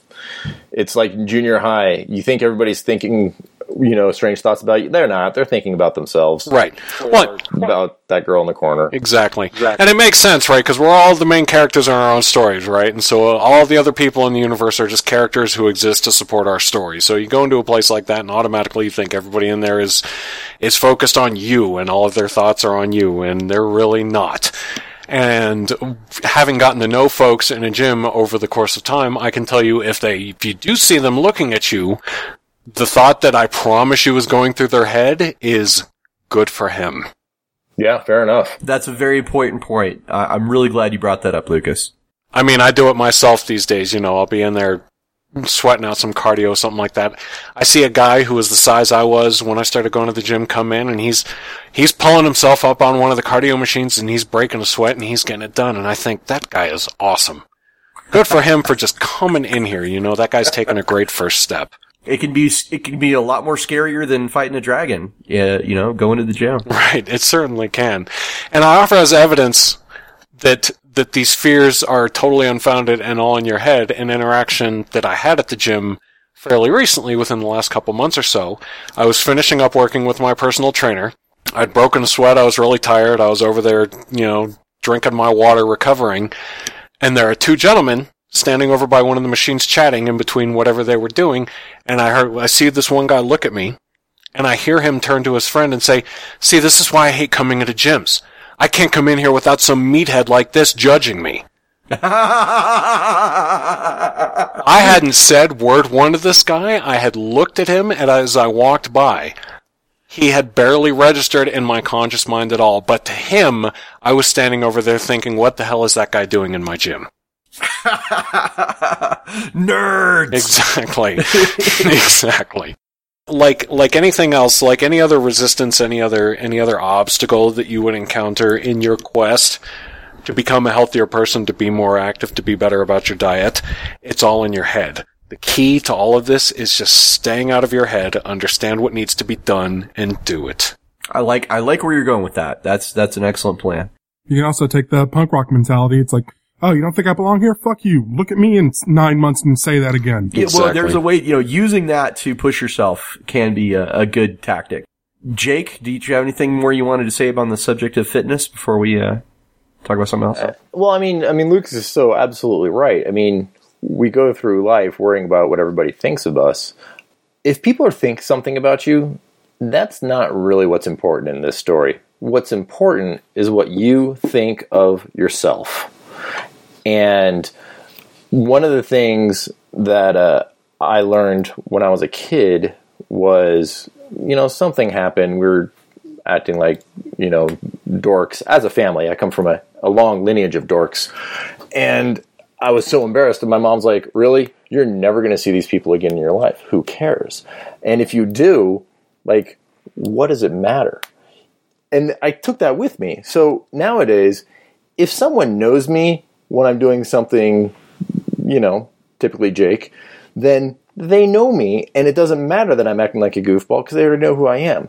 If they are going to judge me, then they're just proving that they don't know me and therefore don't really matter. If you are going to come down on me because I am doing something healthy, something, you know, something that's me, if you're going to come down on me, then you're kind of invalidating your own opinion because you're just proving that you're someone I don't really need in my life. If you're going to be that negative influence, then I can probably live a long, happy life without you, and I don't really need to worry about what you think then. All right, that's a good point. Um, Daryl, did you want to say anything more about fitness? I think we pretty much covered it. It's not about them. It's about you. Well, I do want to say a couple more things about it, like from my own perspective. I, uh, one thing that Lucas told me that I've taken heart is that there's, you know, kind of this, the, the magic time is when you do at least 30 minutes of something, of, of something cardio, right? And I've been hitting the gym here, uh, in my apartment complex every week since I've moved in, and I'm pretty proud of that. Uh, I've been on the elliptical, which, uh, I like, and I think this is the thing I would want to say to somebody's, you know, find something you like doing. Find, find an exercise that is actually fun if there's something that feels punishing to you, uh, I think you're, you're going to have a lot harder time doing it, especially as a gamer. Uh, you know, as I said, I, I like the elliptical partially because I can just, you know, basically watch Netflix while I do it for 30 minutes. Uh, and then I go, you know, pull some weights down and then I go, you know, grab the, the, the 10 pounders off the rack and, and work my arms for a while. And that's great. And I just, you know, the, the only point I want to make is like, if, even if you can only do it for a half hour, that's the right, that's the right amount of time. And, uh, if I can do it, pretty much anybody can do it, honestly, because, uh, yeah, I'm, I'm no Superman and never have been. So uh, that's all I really wanted to say was, you know, point out that it's, it's not as bad as you think and, uh, you know, pick something you like doing. You know, I do want to ask one question. Okay, this is actually kind of a, a big question, but it raises the question of nature versus nurture. Oh God. Yeah, you know, just a little thing that I was just going to Are we going to start quoting Descartes?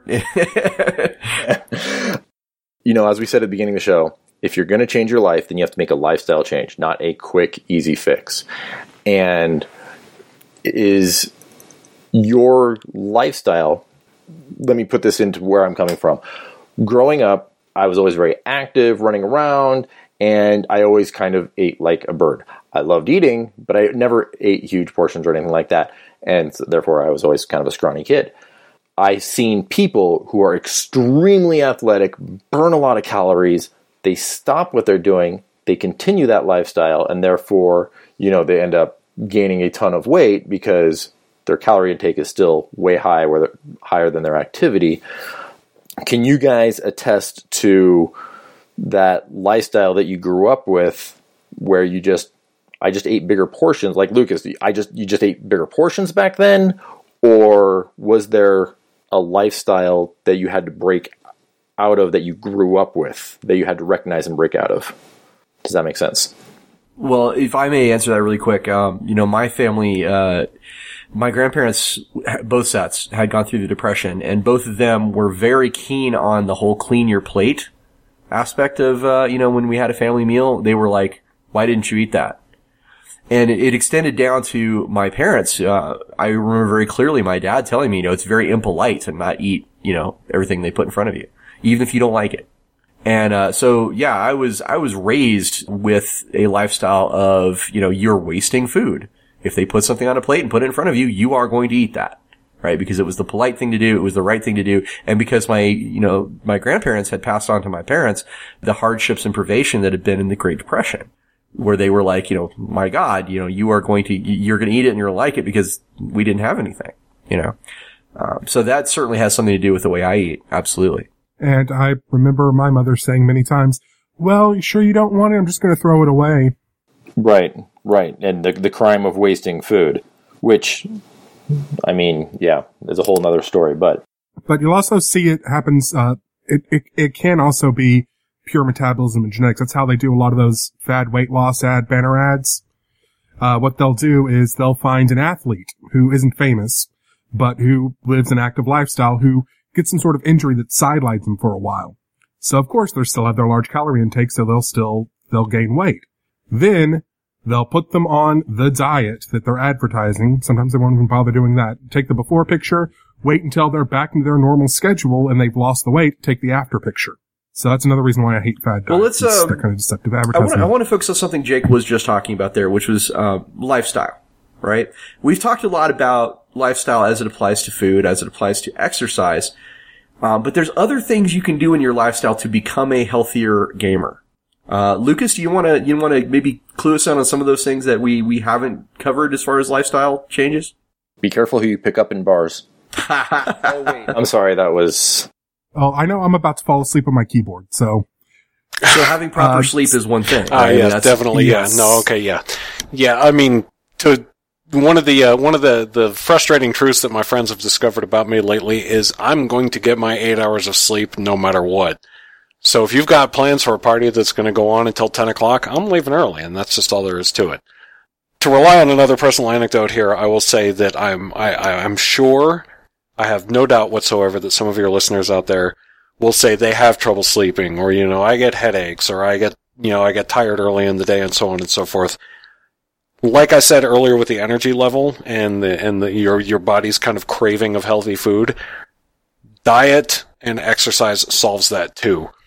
I mean, like Jake said, you know, he was he was he was at my apartment and he says, "Hey, I need to practice taking blood pressure. Do you mind if I do this on you?" And I watched his eyes get all huge and his his mouth said, "No, dude, it's fine." And his eyes said, "I think we need to get you to the hospital."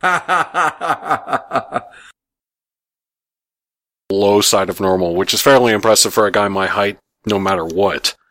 And I used to sleep so poorly, I would sleep for two hours at a time and then get up and, you know, have to go to the bathroom or I'd wake up and have a headache and have to pop an aspirin. That's all gone now. It's like Jake was saying about the lifestyle that you choose, right? There's always going to be, you will always find reasons, you will always find excuses. There's always enemies in your path, right? And it's really easy to stop and find one of these things that's difficult or uncomfortable and say, well, this sucks, I'm gonna stop. But no matter what your nature is, no matter if you were raised to think, oh, I gotta eat all the food on my plate, if you want to do anything, and I'll get on a high horse here, right? So I hope you guys are ready. If you want to do anything meaningful in your life, I don't care if it's diet or exercise, if you want to do anything significant in your life, it is your responsibility to rise above what you've been taught and rise above the nature that you've learned and do something great. I, I cannot agree more with that. Absolutely.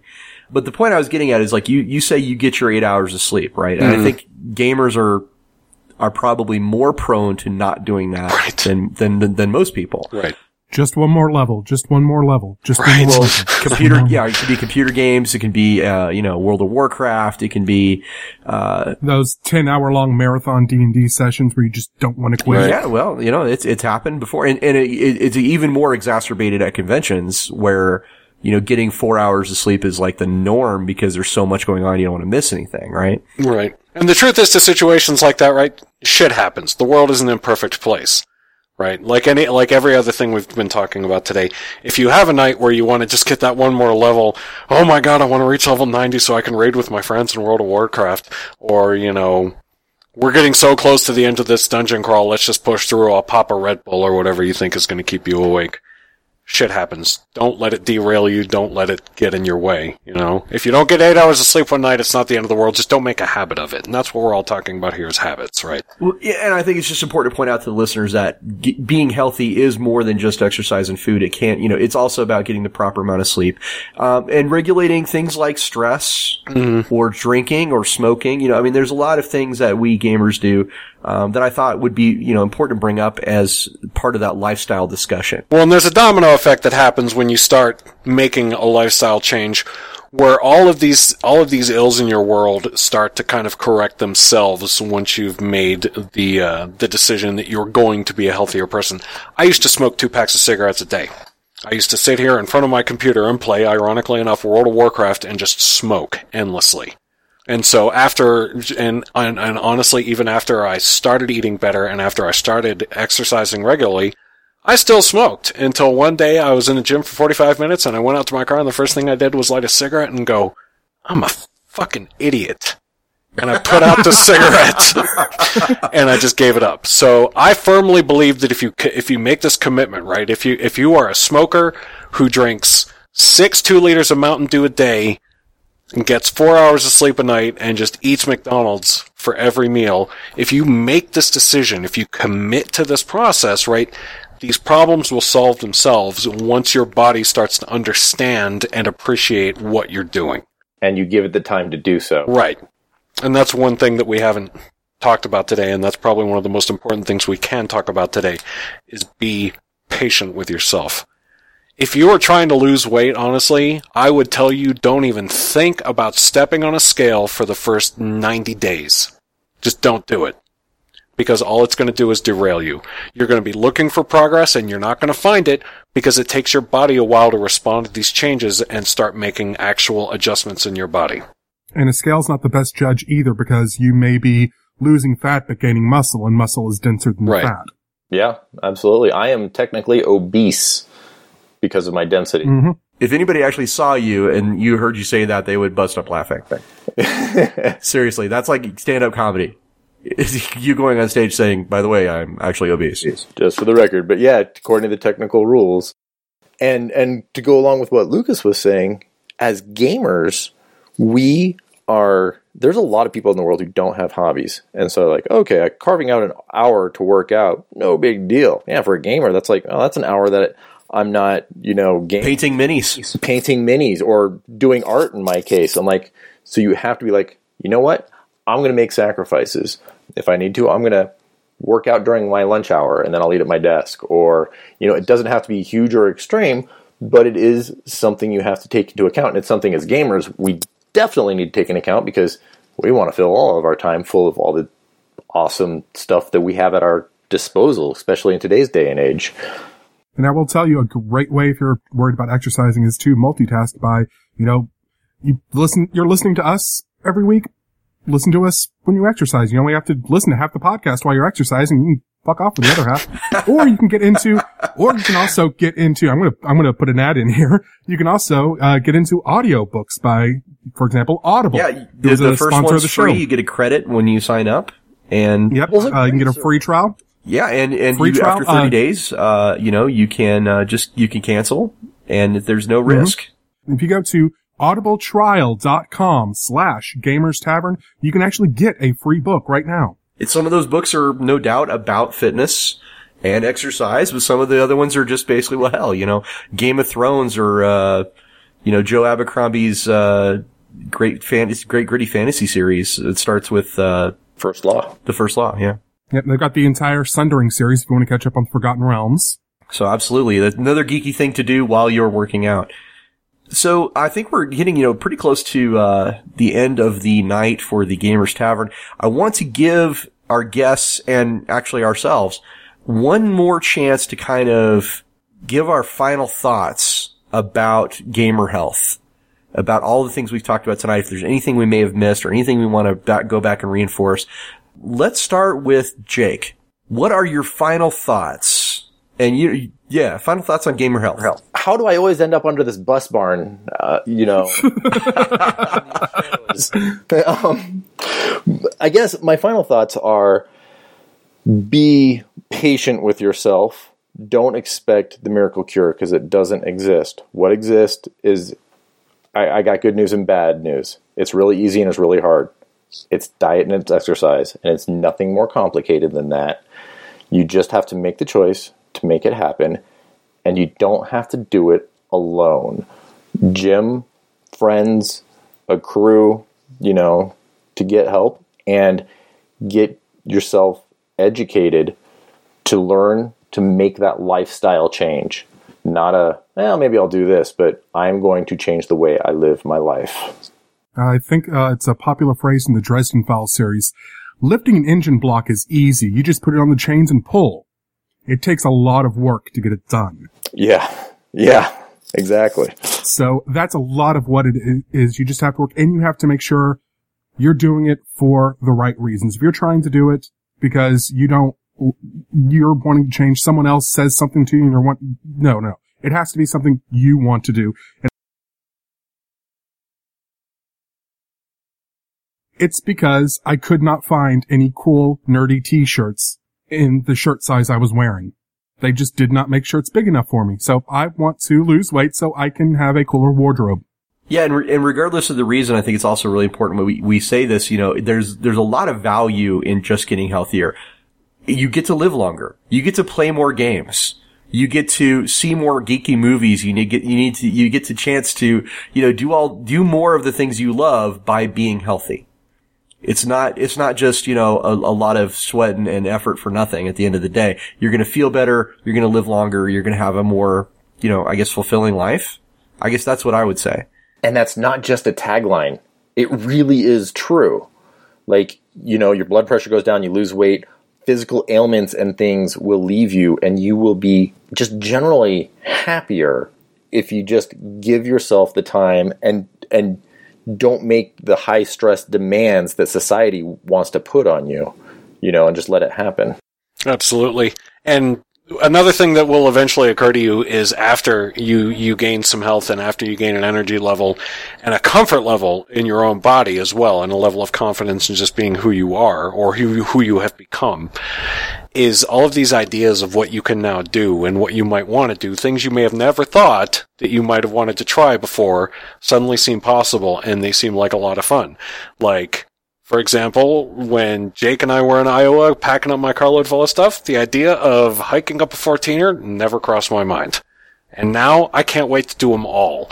And you just never know. I mean, the advice I have for anybody who's even thinking about doing this is stop thinking.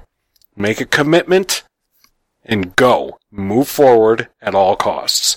Find It's something like leveling up in real life. Exactly, exactly. You find something that works for you, you stick with it. If that doesn't work for you anymore, don't quit. Just find the thing that's going to work for you now. Because it'll change. It's a moving target. It always is. But a healthier you is like a prestige class. It makes you better than the average guy. And gives you more options for things you can do. Absolutely. Does. And Plus an additional feat and, you know, better, better, in better my physical current shape, stats. I'm not And some doing a betties. boffer LARP. Betty's what? All right. Now, again, I think you know it's important, Daryl, what he said early at the beginning at the beginning of this podcast about the uh, you know we're not doctors, etc. Regular doctor visits to keep up on your health is not a not a terrible idea, especially if you are you know looking to do a drastic change. If you have um, like health problems right now, but some of the things that we've talked about that do get better. I mean, I know for sure like sleep apnea.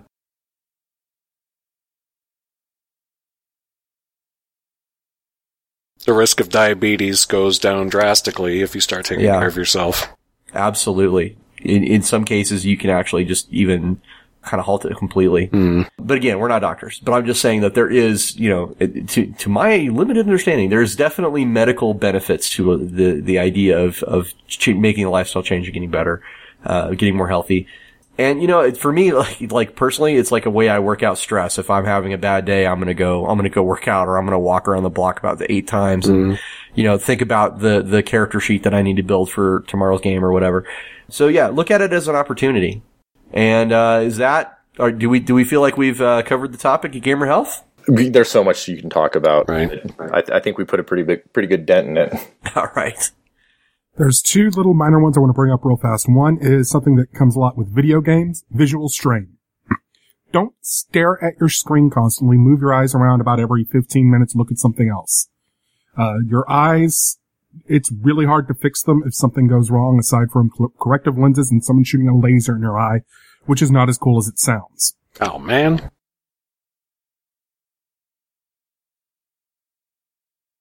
Inject something into his eye. Ow. To help fix it. So eye strain is something you need to keep track of. Another thing you might want to keep in mind is ear protection. Hearing does not come back once you start losing it. This is something that's come up. I go to a lot of punk shows and I stand up right against the stage right near the speakers, but I put earplugs in because I have to come back and edit the podcast. I have to be able to hear what everyone's saying in order to be able to edit it. And like I said, once it's gone, it doesn't come back. Yeah. I hear you on that, Daryl. Yeah. I mean, we didn't even touch about about like um, you know flexibility or back strain when you're all hunched over, sitting around a table, painting or playing games and stuff. Like there's there's so much you can do, and the best way is go out and get educated. Yeah. Yeah, definitely, definitely go out, look, uh, look online. Is there some, is there some websites you would recommend, Lucas, maybe that people should go look at for, you know, health information? Phew. Honestly, all the websites I could recommend at this point are very kind of uh, strength training specific. So I don't know if that's uh, if that's what these folks are looking for.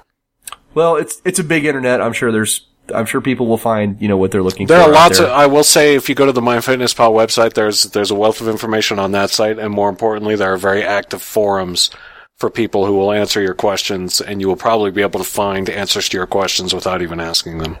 That's true. My my fitness pal does have a great community. Okay, we're going to close this out by kind of asking you guys to tell us a little bit more about like where we can find you on the interwebs, or maybe uh, what your latest thing is. Uh, Luke, you're a photographer, right? That's correct. Do you have an album online that people can go look and see, like uh, you know, some of the stuff that you've done? I have a Flickr account. I'm 90% certain it's under there. It's there under Luc MacArthur. That's L-U-C-M-A-C-A-R-T-H-U-R. You can look me up under that name on Facebook as well. Uh, the majority of the photography stuff I do is in public albums on Facebook, so anybody can go on there and look at it. Um, Including updates as far as some of the outdoor activities I've been doing lately. And you also have taken a lot of pictures of uh, game conventions and things of that nature too. Uh, so far I've just done the one at Genghis Con, but it was a lot of fun and I'm planning on doing more of them. All right. Did have some sexy, sexy individuals in it. All right. So, do you have anything new or upcoming that people should, you know, be keep an eye out if they're if they're interested in, uh, you know, following what you're doing? Uh, well, one of these days I'm going to finish painting Rod Serling, and my friend Rob will rejoice mightily when I do so. Aside from that, I have plans to. As in uh, the Twilight Zone guy? sorry, As in the Twilight Zone as in guy? the Twilight Zone guy, he bought a resin uh, resin sculpted head, Rod Serling head, to put on like a Barbie doll body. Um, so it came unpainted. so he asked me to paint it for him. That was like two years ago, and I still haven't finished it. Presented Nice. for your approval. One of the most prolific science fiction writers of all time. Consider if you will. yes. Are you going to any cons or anything like that, Lucas? If people want to meet up with you and chat, are you going to be at like Tacticon or anything of that nature? Uh, I will most likely be at Tacticon. I don't have any solid plans to that effect just yet. Okay. Well, you never know. You might become a minor internet celebrity by being on our show. I can live with it. All right, Jake, uh, why don't you tell us about uh, where we can find you on the interwebs? Because I understand that that is now changed, I don't think it. Well, I've got Flashover Arts. right? Which actually works, is what I'm getting at, right? At one point, it was showing ads for tires or something. um, not quite what I was going at. No, so Flashover Arts Dot com. with an S at the end, flashoverarts.com, is where I've got a bunch of galleries, artwork, things like that. You can also follow me on the Twitters at Flashover Arts. And that would be the bulk of it. If uh, I have made Genghis a yearly pledge, Tacticon, there's a good chance we may be uh, test driving some Circus Galactica stuff there. So.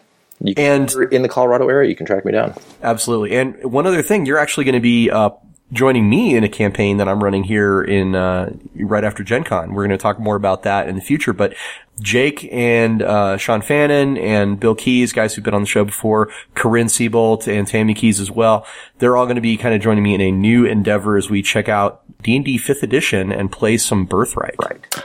I heard this podcast about it. It had me intrigued. All right, Daryl. Now you also have a, a, cooking blog where you talk about some of your your health uh, stuff as well, and that is also available yeah. on gamerstavern.org. Isn't that right?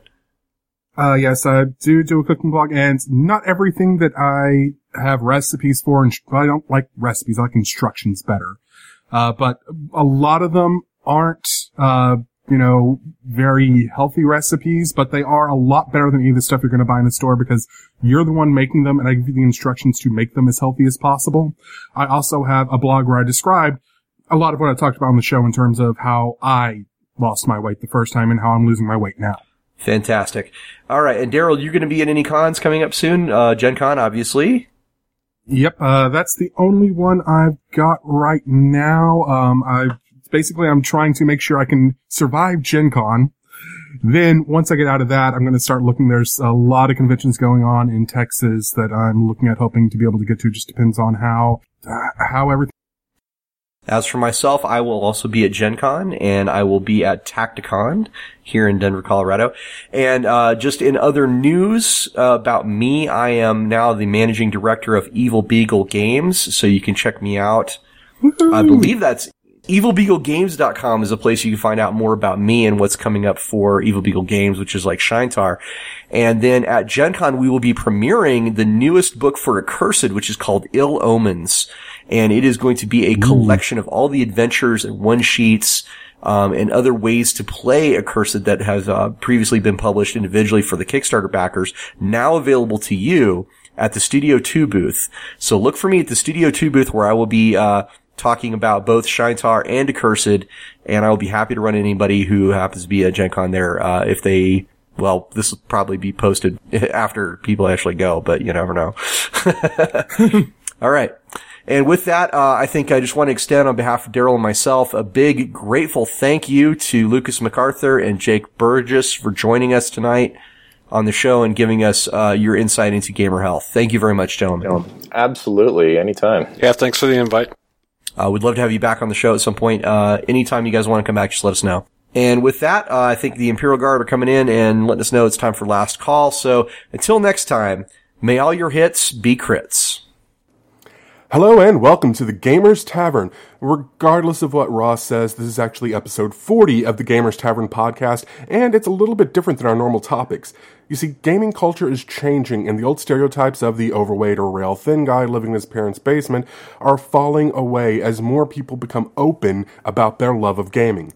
But even as that stigma dies from the outside world, there are still others from within the gaming community that seem to stick around. You know, I remember the last time I was on my diet at the game table getting more than a few snide remarks about my choice of granola or dried fruit as snacks over, you know, Cheetos and Mountain Dew.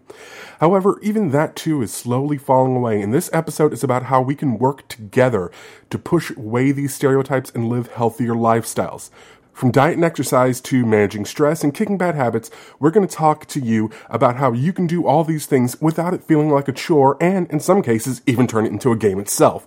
Now, please do not confuse getting in shape as body shaming. This is not about physical appearance. It's about getting healthier regardless of one's body type. As I state in the show, I was healthy and active while still weighing over 300 pounds and walking several miles a day, and, you know, I was generally in pretty good health. And that's what this is about, about lowering blood pressure, cholesterol, stress, other factors that contribute to things like heart disease and diabetes, and some serious health issues, regardless of how big or small you happen to be. Even little changes can make a big difference in your life and your overall health. This is the episode my computer tried to eat three times during editing, so grab a drink from the bar and take a seat at the table in the corner, and we'll be right back after I tell you a little bit about our Kickstarter. Yes, Gamers Tavern is running a Kickstarter. If you want to learn about how you can support the Gamers Tavern and help the podcast network grow, go to gamerstavern.org slash Kickstarter and help us out. At the time of recording this intro, we're only about $167 away from our next stretch goal of having Chris Avellone take over the Gamers Tavern as as a guest host for an episode. Yes, the designer behind Fallout New Vegas, Planescape Torment, and Knights of the Old Republic 2 will take over the show talking about whatever he wants to talk about with whoever guests he wants to invite. On top of that, we have a secret room goal coming up soon when we hit 50 backers. Ross, Brandon Ginsimer, and myself, along with possibly a few other people you may know, Sean Patrick Fannon, Nick Jaworski, our editor, and whatever guests we can round up, are going to be doing a special live stream video episode of Gamers Tavern Game Table. We've got back rewards including drinking glasses with the Gamers Tavern logo, exclusive premium content, chance to play a game online with the hosts, and a lot more. Just go to gamerstavern.org slash Kickstarter to find out more and help support the show. Okay, I really hope that recorded right. okay, outro, take one. And that about thing. Ugh, shit. Take two. And that about wraps things up for the Gamers Tavern. Next week, we have an amazing episode on dungeon crawls, including the absolutely brilliant Owen K.C. Stephens. We're far, far behind on comments, so let's get started. First, we got an email from Justin Macy. Or Massey. I apologize if I mispronounced that, as always.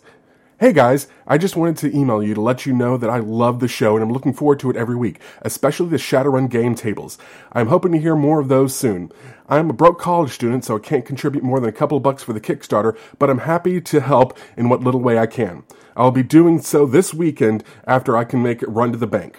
Uh, again, that's from Justin Massey, who is the bass player for a kind of pretty cool ska band called The Wife and the Kids. Um, now, there's a couple of things I wanted to address here. First, uh, talking about the Shadowrun Game Table episodes. I'm still looking for the backup recordings on that. The original recordings were lost or corrupted. Uh, as soon as I can get those dug out, those are going to come back better than ever. I'm going to re-edit the last episode, and it's getting its own theme song too. Also, uh, I want to point out on the Kickstarter, whatever you pay with is not going to get charged until the Kickstarter ends on November 6th. So that's, I want you to keep in mind that's a double-edged sword for one thing, you can back the Kickstarter and, you know, forget about it, and then all of a sudden, bam, you're hit with overage fees or overdraft or something if you f- forgot to budget it in. But it's also a good thing for people like Justin who may not have the money now but will before the Kickstarter ends. Go ahead and pledge now. You'll help unlock a lot of those stretch goals and those secret room goals as we go along and get even more content. So now we're going to go over to our Facebook page. We've got Joe Russell who says, I didn't get to watch much of, this when I was at work.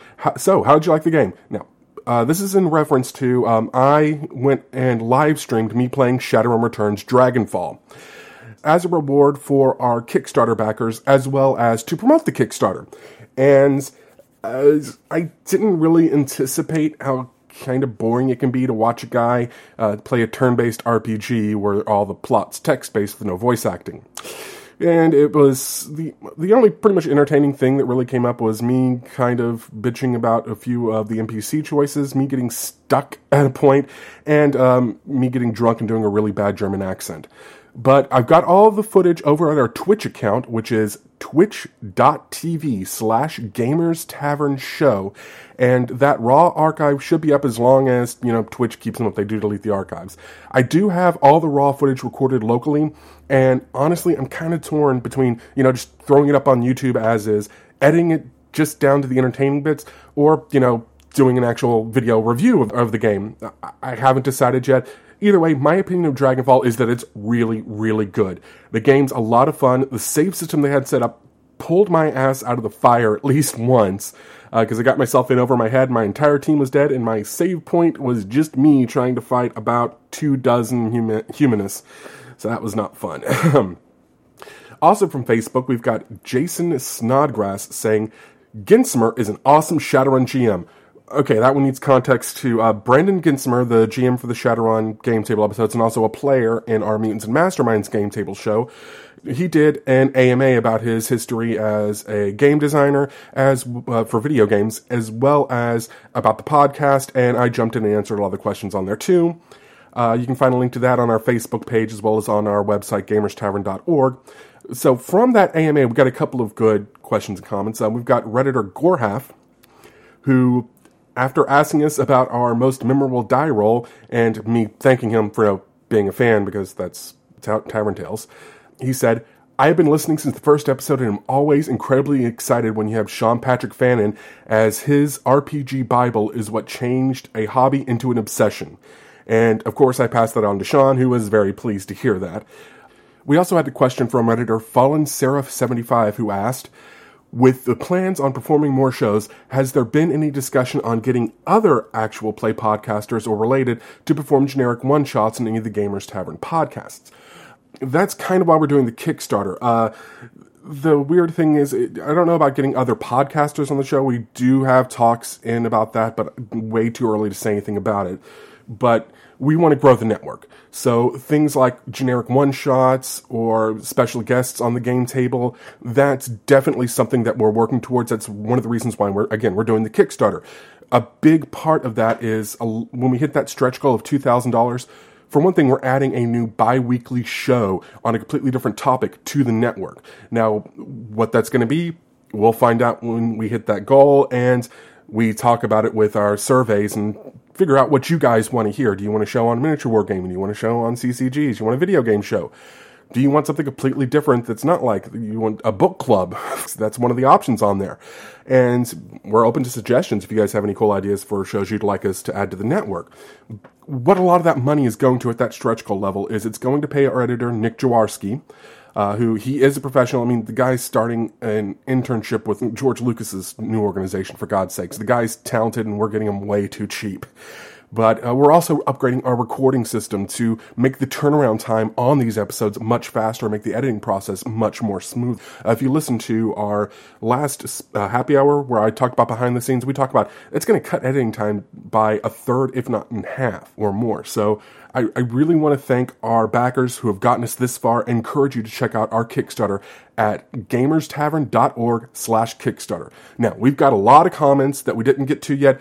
We're going to get to them soon, I promise you. And that's it for this episode. The Gamers Tavern is licensed under a Creative Commons Attribution Non-Commercial No Derivatives 4.0 license. The Gamers Tavern theme is Faked Reality by Melodic Infusion, instrumental version used with permission. Until next time, the tavern is closed. Hi, this is Sean Patrick Fannon, founder and chief visionary officer of Evil Beagle Games. We're the publisher of Shaintar, the epic high fantasy setting for Savage Worlds. It's like Lord of the Rings meets Die Hard. We also publish the very cool and quirky deck building game Colossal Clash. The Beagle's proud to sponsor the Gamers Tavern, a place where you can relax and get schooled at the same time. Seriously, you listen to these guys, you get free points on your gamer knowledge score. So grab a drink and listen to my friends Ross Watson and Daryl Mott as they interview the best and the brightest in the hobby about all kinds of great stuff, or live play something really cool at the virtual table. And remember, Evil Beagle Games. Bad dog, good games. Now somebody beer me!